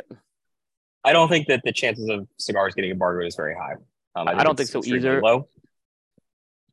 Um, I'll, I'll say this: uh, I'm not going to the Nicaraguan Cigar Festival because of my own personal cons- not concerns but my own personal ethical issues with nicaragua's treatment of, of journalists um, in the last few years uh, i think there are a lot of issues going on in, in nicaragua um, i think that very little of it has been talked about um, and, and i'm part of the problem here you know we've certainly talked about the labor issues and, and some of the other things but I, I I have not been in Nicaragua since uh, January 2020, but um, you know, from what I gather, talking to people that are there and reading news reports and and you know, um, I guess that's kind of the extent of it. But yeah. talking to a variety of people and reading, you know, um, non-cigar journalist reports about what's happening there, it, it, I think there are a lot of issues that are much more relevant than how cigar burns and, and draws. Um, De- definitely, so, yeah, definitely. Uh, I don't think that the the embargo is very likely. What I will say though is the labor issues are very, very real. Yes. And um, I suspect that over the next few years, you're going to see some companies that are currently in Nicaragua announce uh, secondary operation. And maybe they don't announce them because maybe they want to kind of keep it hush hush. But um, I do know that a number of Nicaraguan manufacturers have uh, and are very seriously exploring like they need they they feel like they need to open up another factory and because of the labor issues and the uncertainty, you know, with uh, Nicaragua, not necessarily the embargo, but just of the the general stability, um, that Honduras is is really looking like a, a much more likely scenario. I mean, I, I, don't think that there's enough labor, from what I understand, to really support the factories that are currently in Esteli, let alone trying to build new factories. So, yeah, interesting. I agree with you on that. I, I think that the issues in Nicaragua are either they're they're one of the three largest. There are three probably top tier number one stories facing the cigar industry. I would say that the the sort of future of FDA regulations and the sort of issues regarding Cuba, um, and um, and then it's a very very long way to issue number four. Fair enough. I I, I tend to agree with that too. All right, this question: Will Robert Califf last the full term as Joe Biden's FDA commissioner? Um, I mean, I guess that depends on whether or not what you think of Joe Biden, like of this term of Biden, or are we talking about like just to the end of this Biden's first term? Let's say the end of the first term. Um, yeah, I, I think he will because the issue is is that I don't think that the Biden administration. I mean, I, I I'm not going to sit here and try to claim that I have some inside sources in the White House, but just you know, being a consumer of political news here, I, I don't think that the Biden administration wants to spend political capital dealing with another FDA commissioner confirmation hearing in the Senate. Um, Califf, who was a former FDA commissioner, had a uh, incredibly contentious, down to the last minute, sort of not contentious publicly, but behind the scenes, just uh, from a number of different issues, a contentious confirmation process. Um, you know, and they really waited until the absolute last minute to to get an, uh, a fully confirmed commissioner into that position before the acting commissioners um, was forced to uh, resign from her role because of uh, there's limits about how long you can have an acting official in a position for a singular person in an acting role. Um, I also just can't imagine that they're going to want to bring, like, let's say Califf is forced out by the Biden administration, hypothetically here. You're just going to invite from both sides just a number of FDA needs to answer things about baby formula and COVID and uh, prescription drugs and e-cigarettes and all sorts of things. And the problem is, is that I don't think that there's a ton of areas where either Republicans or Democrats want to stand up and applaud FDA for doing much of anything these days. So I just don't see that being a something. I, I think if you're the Biden administration, you are desperately trying to keep him in his role as long as possible. Yeah, I'm thinking he stays too. Like when I predicted the whole thing about um, Gottlieb, um, I, I I I'd seen some stuff and I also heard some stuff. I think he had other things he wanted to do. Califf, I think he went back in this role because he wanted this role too. So I don't see him like looking to exit out any quicker. So as long as they're happy with him, uh, like and all the reasons you said, I, I don't I think it matters if they're happy with him. To be quite but, honest, right? But as long as they like, I think your point about another hearing is a, is a valid one too. So I, I yeah, I mean, I think. I think that's the real key here. Like, I don't, I'd be curious to know how many people it took before they settled on him as the nomination. I, I gather that that he was not their first choice. I gather he wasn't their first choice, but he wanted to. I said, yeah, I want the job back. So, well, yeah. and also he had already been the FDA commissioner. So, right. you know, if you were trying to ease concerns with, you know, some of the Democrats that were maybe on the fence there, you can say, look, he he was here before, and you know, yes, did things go perfectly? No, but welcome to life. Um, I just cannot imagine that that that's something that the Biden administration wants to spend political capital on. All right, I kind of agree, I agree with you on that. All right, three more questions. Biggest challenge cigar media faces outside the FDA.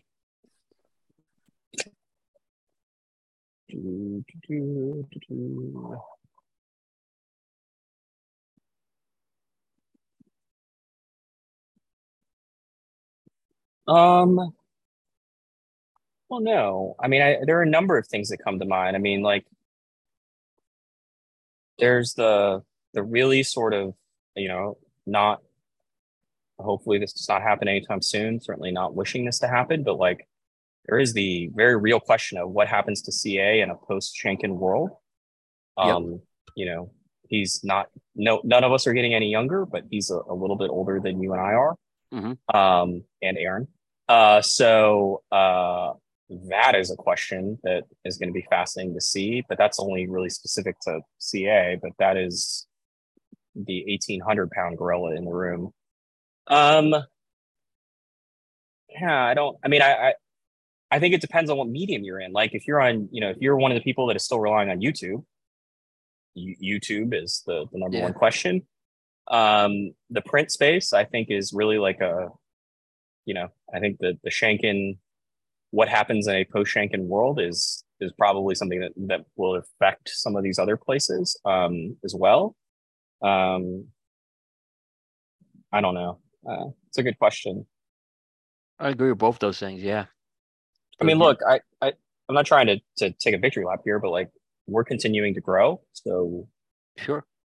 Not at the rate that we were um, in 2020, but people are also not locked down like they were in 2020. Yeah. So the growth rate slowing down a little bit is not surprising. But yeah, I um I, I mean I think that the largest existential question is like what role does cigar media serve 10 years from now? Because you know these brands have gotten a lot more savvy on social media and on the internet, which is where you know you and I live, and you, you're seeing you know I remember you and I had conversations publicly and privately about like all these brands are doing, you know, podcasts and YouTube shows. How long is this going to last post COVID?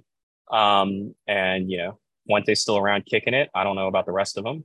Um, but uh, there, there's a bit of that of like you've seen some non-media specific people, whether it's JR Cigar with their YouTube channel. I'm guessing that that's that's no longer on YouTube. I actually know that. I don't know if Uh, it's on Rumble. seen- yeah, I don't know if they're on Rumble. Yeah. yet. But you've seen like they made a very large investment and it paid off. And obviously, you know, Tim in Arizona, you know, pivoted and and you know continued to have a very successful social Mhm. media platform.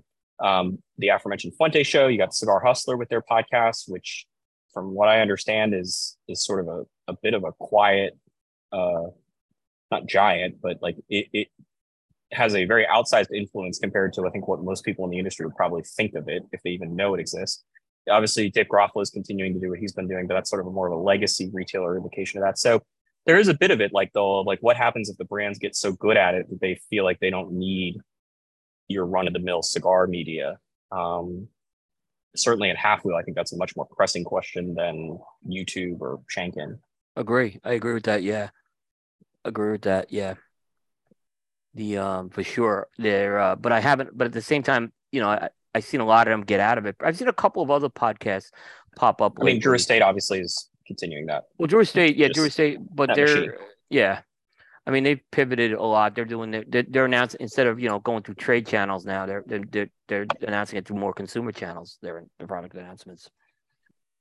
I think that will continue. So yeah, I mean, I've seen a couple of other small podcasts pop up. I've seen like um, what was it? Uh, Jake Wyatt just launched one, and a couple of others. But yeah, for the most part, it's been.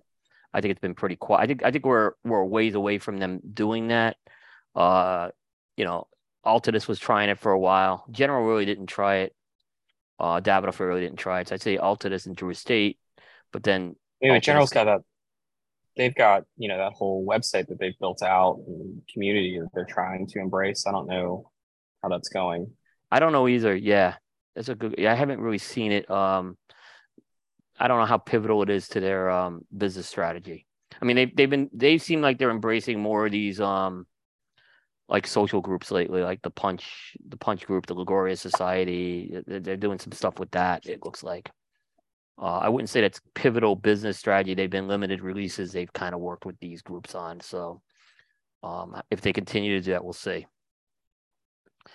All right, two more questions, and they're two flip questions. So the first one is, give me in like recently the best example of a cigar company engaging and working with cigar media.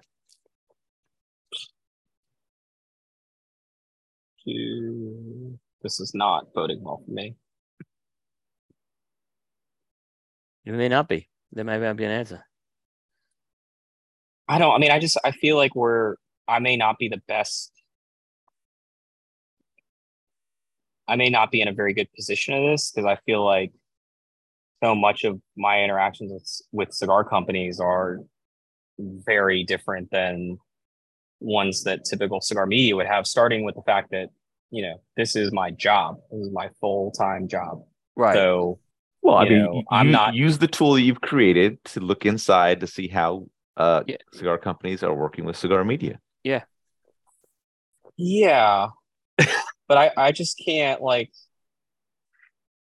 I don't know. I think I'm a bit insulated to it. I'm trying to think of like some initiative that the cigar company has done. Dunbarton Tobacco and And- Trust. Yeah, that's like we declined to participate in the, you know, that particular endeavor. Um Yeah, I don't is there something I'm missing? Like can the two of you name something? I, was looking like Drew. Sta- I was looking at Drew Estate and Dunbarton were my two answers there. They they worked the media system well this year. Oh yeah, but that's not like recently. Like they've been doing that for a while now. I think in the last two years they, they have though. I mean, I think they've used the consensus uh, in particular because they they're not necessarily getting the CA rating, so they're going to Plan B. Yeah. And that's not. I'm not trying to say you CA CA. Look, I'm just saying that, but yeah. But you know, would that change? You know, let's. It's gonna be interesting to see with Drew Estate. You know, they're engaging a lot more with CA this year, and, and I think, um, I, I don't from from the discussions I've had with Drew Estate, I think there's gonna be, I still think there's gonna be a lot of support for Cigar Media, but I think they had to engage CA for the whole Blackened release. I think that was something they needed to do, um, because they're trying to reach other, they're trying to penetrate a bit outside of cigars with some of this stuff. Yeah. I don't. I guess I think the clear answer here is that I'm either just not thinking of the obvious answer, or I don't think that there is really one in the last fair. That's totally six fair. months that stands out to me.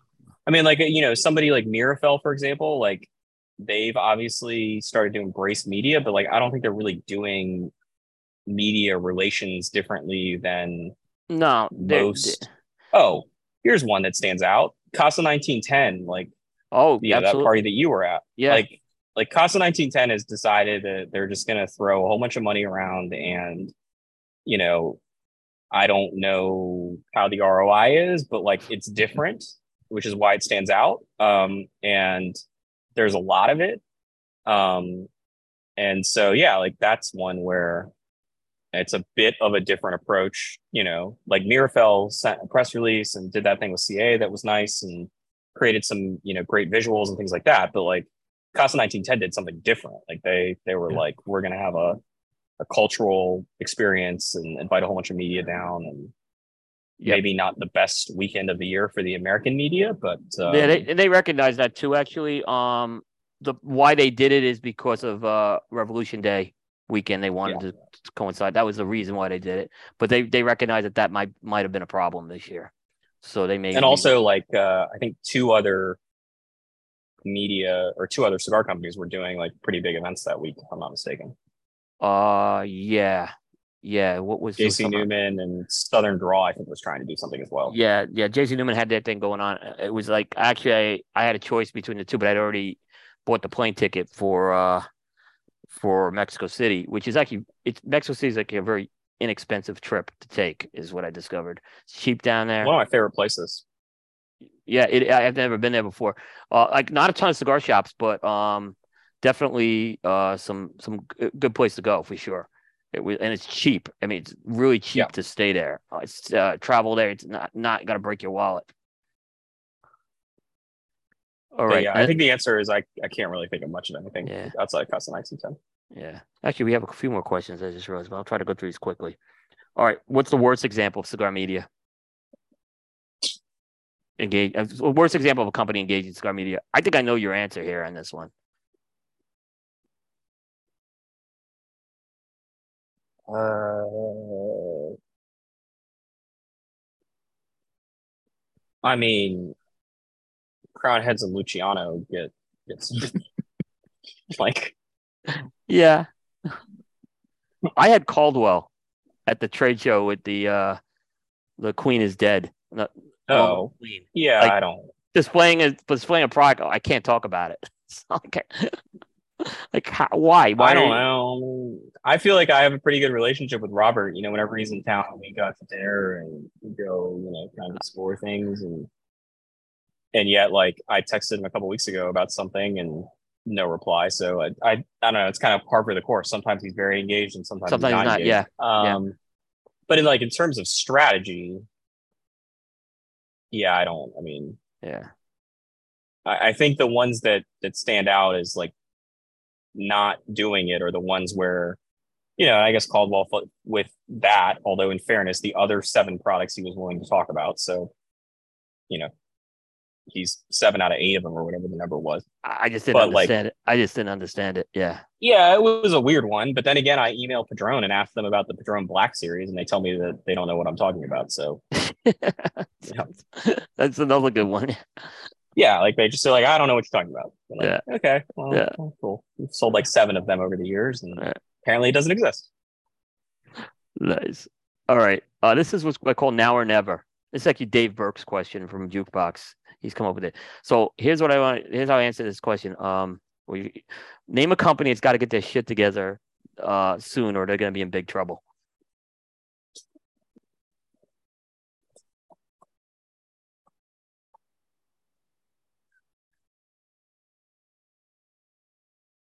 Going to be in big trouble. Mm.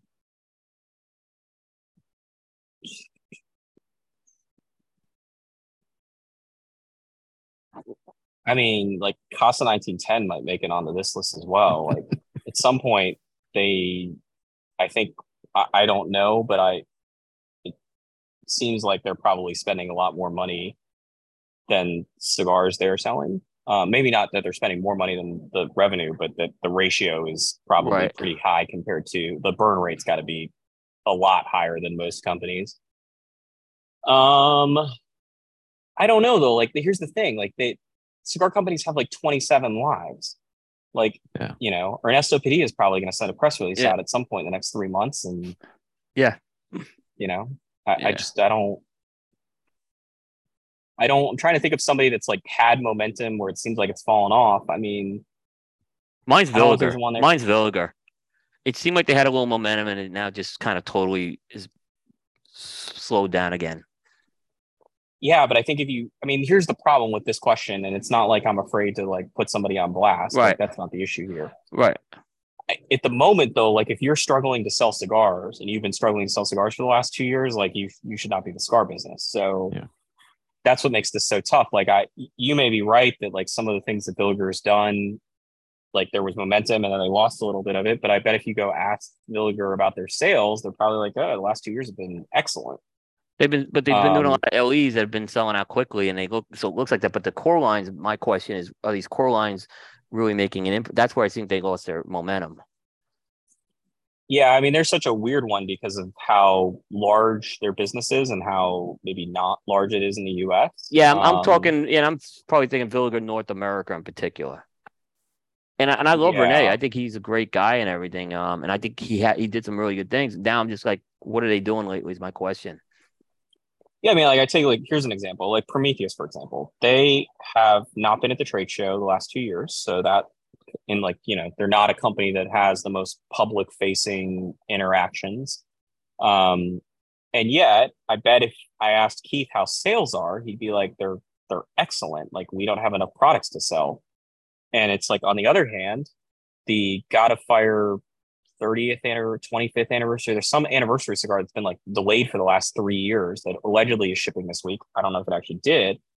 Um, but it's like, you know, on one hand, you've got this project that's been that was announced at the last trade show that you were at, which was before COVID, that still has not shipped yet. But on the other hand, if your sales are through the roof and you don't have any products to sell, then who am I to say anything? Like They got that Fuente channel going though. So yeah. But also like you know i think every cigar company pretty much has had a pretty good last two years. And if you had to start asking them like hey what are your problems? they probably aren't like oh we're not selling enough cigars. It's probably a lot of like box factory you know can't get Bans. broadly. Yeah. um yeah so i i don't know if there's one that really stands out. I mean obviously Mombacho is going through what seems like a pretty large transition bit confusing to figure out exactly that was that was very that confusing. and Yesterday's you probably don't even know the half of it um so uh, there's a reason why it's not on Half Wheel at the moment, and uh, not like nefarious, just very confusing. Um, but like you know, I don't know. Like they seem like they're at a transition point. So um, in terms of the get your shit together moment, I wouldn't put them in the category. I don't look if you're sitting around on a whole bunch of inventory, um, then that's that's the company, and I just don't know who that would. That's a fair point. Yeah. Yeah. And I don't like I said, I don't know the answer to that either. And quite frankly, I think if you're a company that's sitting on a whole bunch of inventory, you were probably sitting on a whole bunch of inventory before COVID. So you're not really in a timely Right. get your shit together moment. I mean, look, I, I certainly, you know, as will be talked about, I'm sure, and I'm I'm guessing it's probably going to show up in editorials from the two of you. It certainly will be mentioned by me. Quality control issues across the board. Uh, we got issues, but that's not a that's not unique to a company. It's not unique to a country. That's a All across the board. Yeah. industry wide problem. Yeah. And uh yeah. So everyone, everyone needs to get their shit together. We need some quality control. Not just in the point. cigar industry either. There's a lot of other shit that needs to get Yeah. resolve. Yep. Yeah, nacho quality has just not been not been Exactly. Right. All right. All right. I'll give you the last question here. Uh, in your career half wheel, what's the one do over you'd want? Is it something like you did that you say I'd like to just do it over? Um,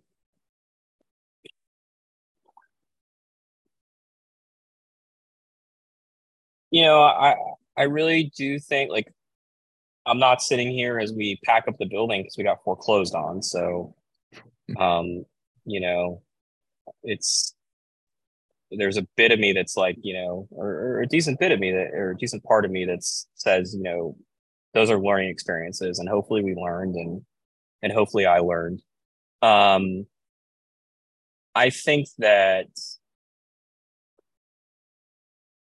mean, one thing I mentioned earlier, like as a not as a, a super impactful thing, but I think that my personal decision to embrace Twitter over Facebook cost our business quite a bit. If I had understood that that Facebook was just because I didn't like Facebook didn't mean that the vast majority of the population wouldn't choose Facebook over Twitter. Right. Um, I, I think that that that would be different. I mean, there's certainly are times in which we've gotten it wrong, or I, I, I've personally gotten it wrong and, and those are never good moments but It happens. I also- yeah. it, it happens and you know i think the important part is owning up to it and and i think that we've been pretty good about owning up to it publicly um and i don't think the processes the, the processes have failed that often um and we've been doing it for long enough um i do think that ultimately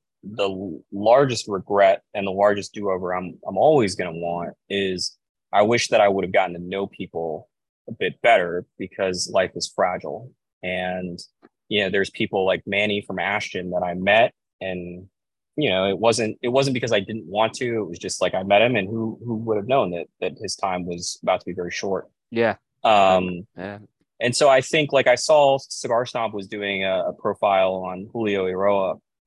And you know, I I was looking at it and I was like, man, I really wish that I could get back down to Honduras and spend some time with Julio because neither one of us are getting any younger. And you know, he's um he's someone that I really, really enjoyed the four days I got to spend with him a, a handful of years ago. Um I I suspect that when all's said and done, uh, barring some sort of catastrophic thing, that'll be what I'll probably look back on as the the big regret is just the sort of interactions I had with people that there that there's always going to be something that's left on the table. But in terms of what's happened in the the sort of 10 plus years of half wheel, it's a lot of little things and, and things that like, yeah, I wish we weren't bolding random words and articles for the first two years of half wheel, but like compared to the human relationship stuff, that's that's not gonna you just kind of shrug your shoulders and go, you know, I'd rather I would have rather invested the time and meeting people and getting to know them better and getting to hear them and, and listen to them versus spending time hitting control B on my keyboard, but uh and then having to unbold all those articles five years later. Um, but uh yeah, I don't, you know, look, we we had Tenemu, we we tried to have a beer site that was similar to Half Wheel. That that did not work. We shut it down um in the middle of last year. And you know, certainly hindsight's 2020. That was a lot of time and, and resources that were not spent for something that was very that was not that was never profitable, never close to being profitable. Many times was just not generating revenue, and I continued to support it um, because I felt like it was what was best for our business, even if there was a lot of signs that that wasn't the smart decision. But like I said, um, the moment I feel like I'm in a decent enough place, so yeah, um, I really I, I really take a lot more um, points of reflection about the process and how we got to the decisions that we made than did we make the right decision. Um, that's the thing that I think is, is the stuff that kind of keeps me up, or the stuff that I reflect back on is like, did were we missing something? Um, but uh, yeah, I mean, I I think that uh, I think when all's said and done, it's going to be I wish I got to know some of these people better. And and and a lot of that comes from the fact that I've gotten to know so many people um, very well. And, and unfortunately there's not enough time and, and happenstance and things like that. Yeah, I can understand that too. That's a good one. All right, Aaron. Anything else before we wrap up? Nope, I think that's it. All right, Charlie. Thank you very much uh, for your time. Uh, we do appreciate it. Great discussion. Um, so uh, best of luck to you. Have a, a great holiday at the end of the year. I, I'm sure we'll see each other sometime next year somewhere. Yeah, it sounds like we'll potentially be seeing each other at TPE. And uh, Yep. congrats, guys, on 250 of these. Um, Thank you. Thank you very much. We appreciate it. Yeah. 250 times seven hours per show. Right. A lot of months of time that you guys have spent on here. Right. We have. We have. Uh, we were told we weren't last that long, so uh, so it's great. Um, all right, uh, for our audience, thank you very much. Next week, uh, episode two fifty one. Aaron and I will be back next Thursday. Uh, Brian Matola of uh, Cavalier will be our guest, so uh, look forward to talking to him. All right, and that's going to wrap up primetime episode 250 into the annals of history for Thursday, December 1st, now Friday, December 2nd on the Eastern time zone. We'll see everybody next time. Take care, everybody. See you guys.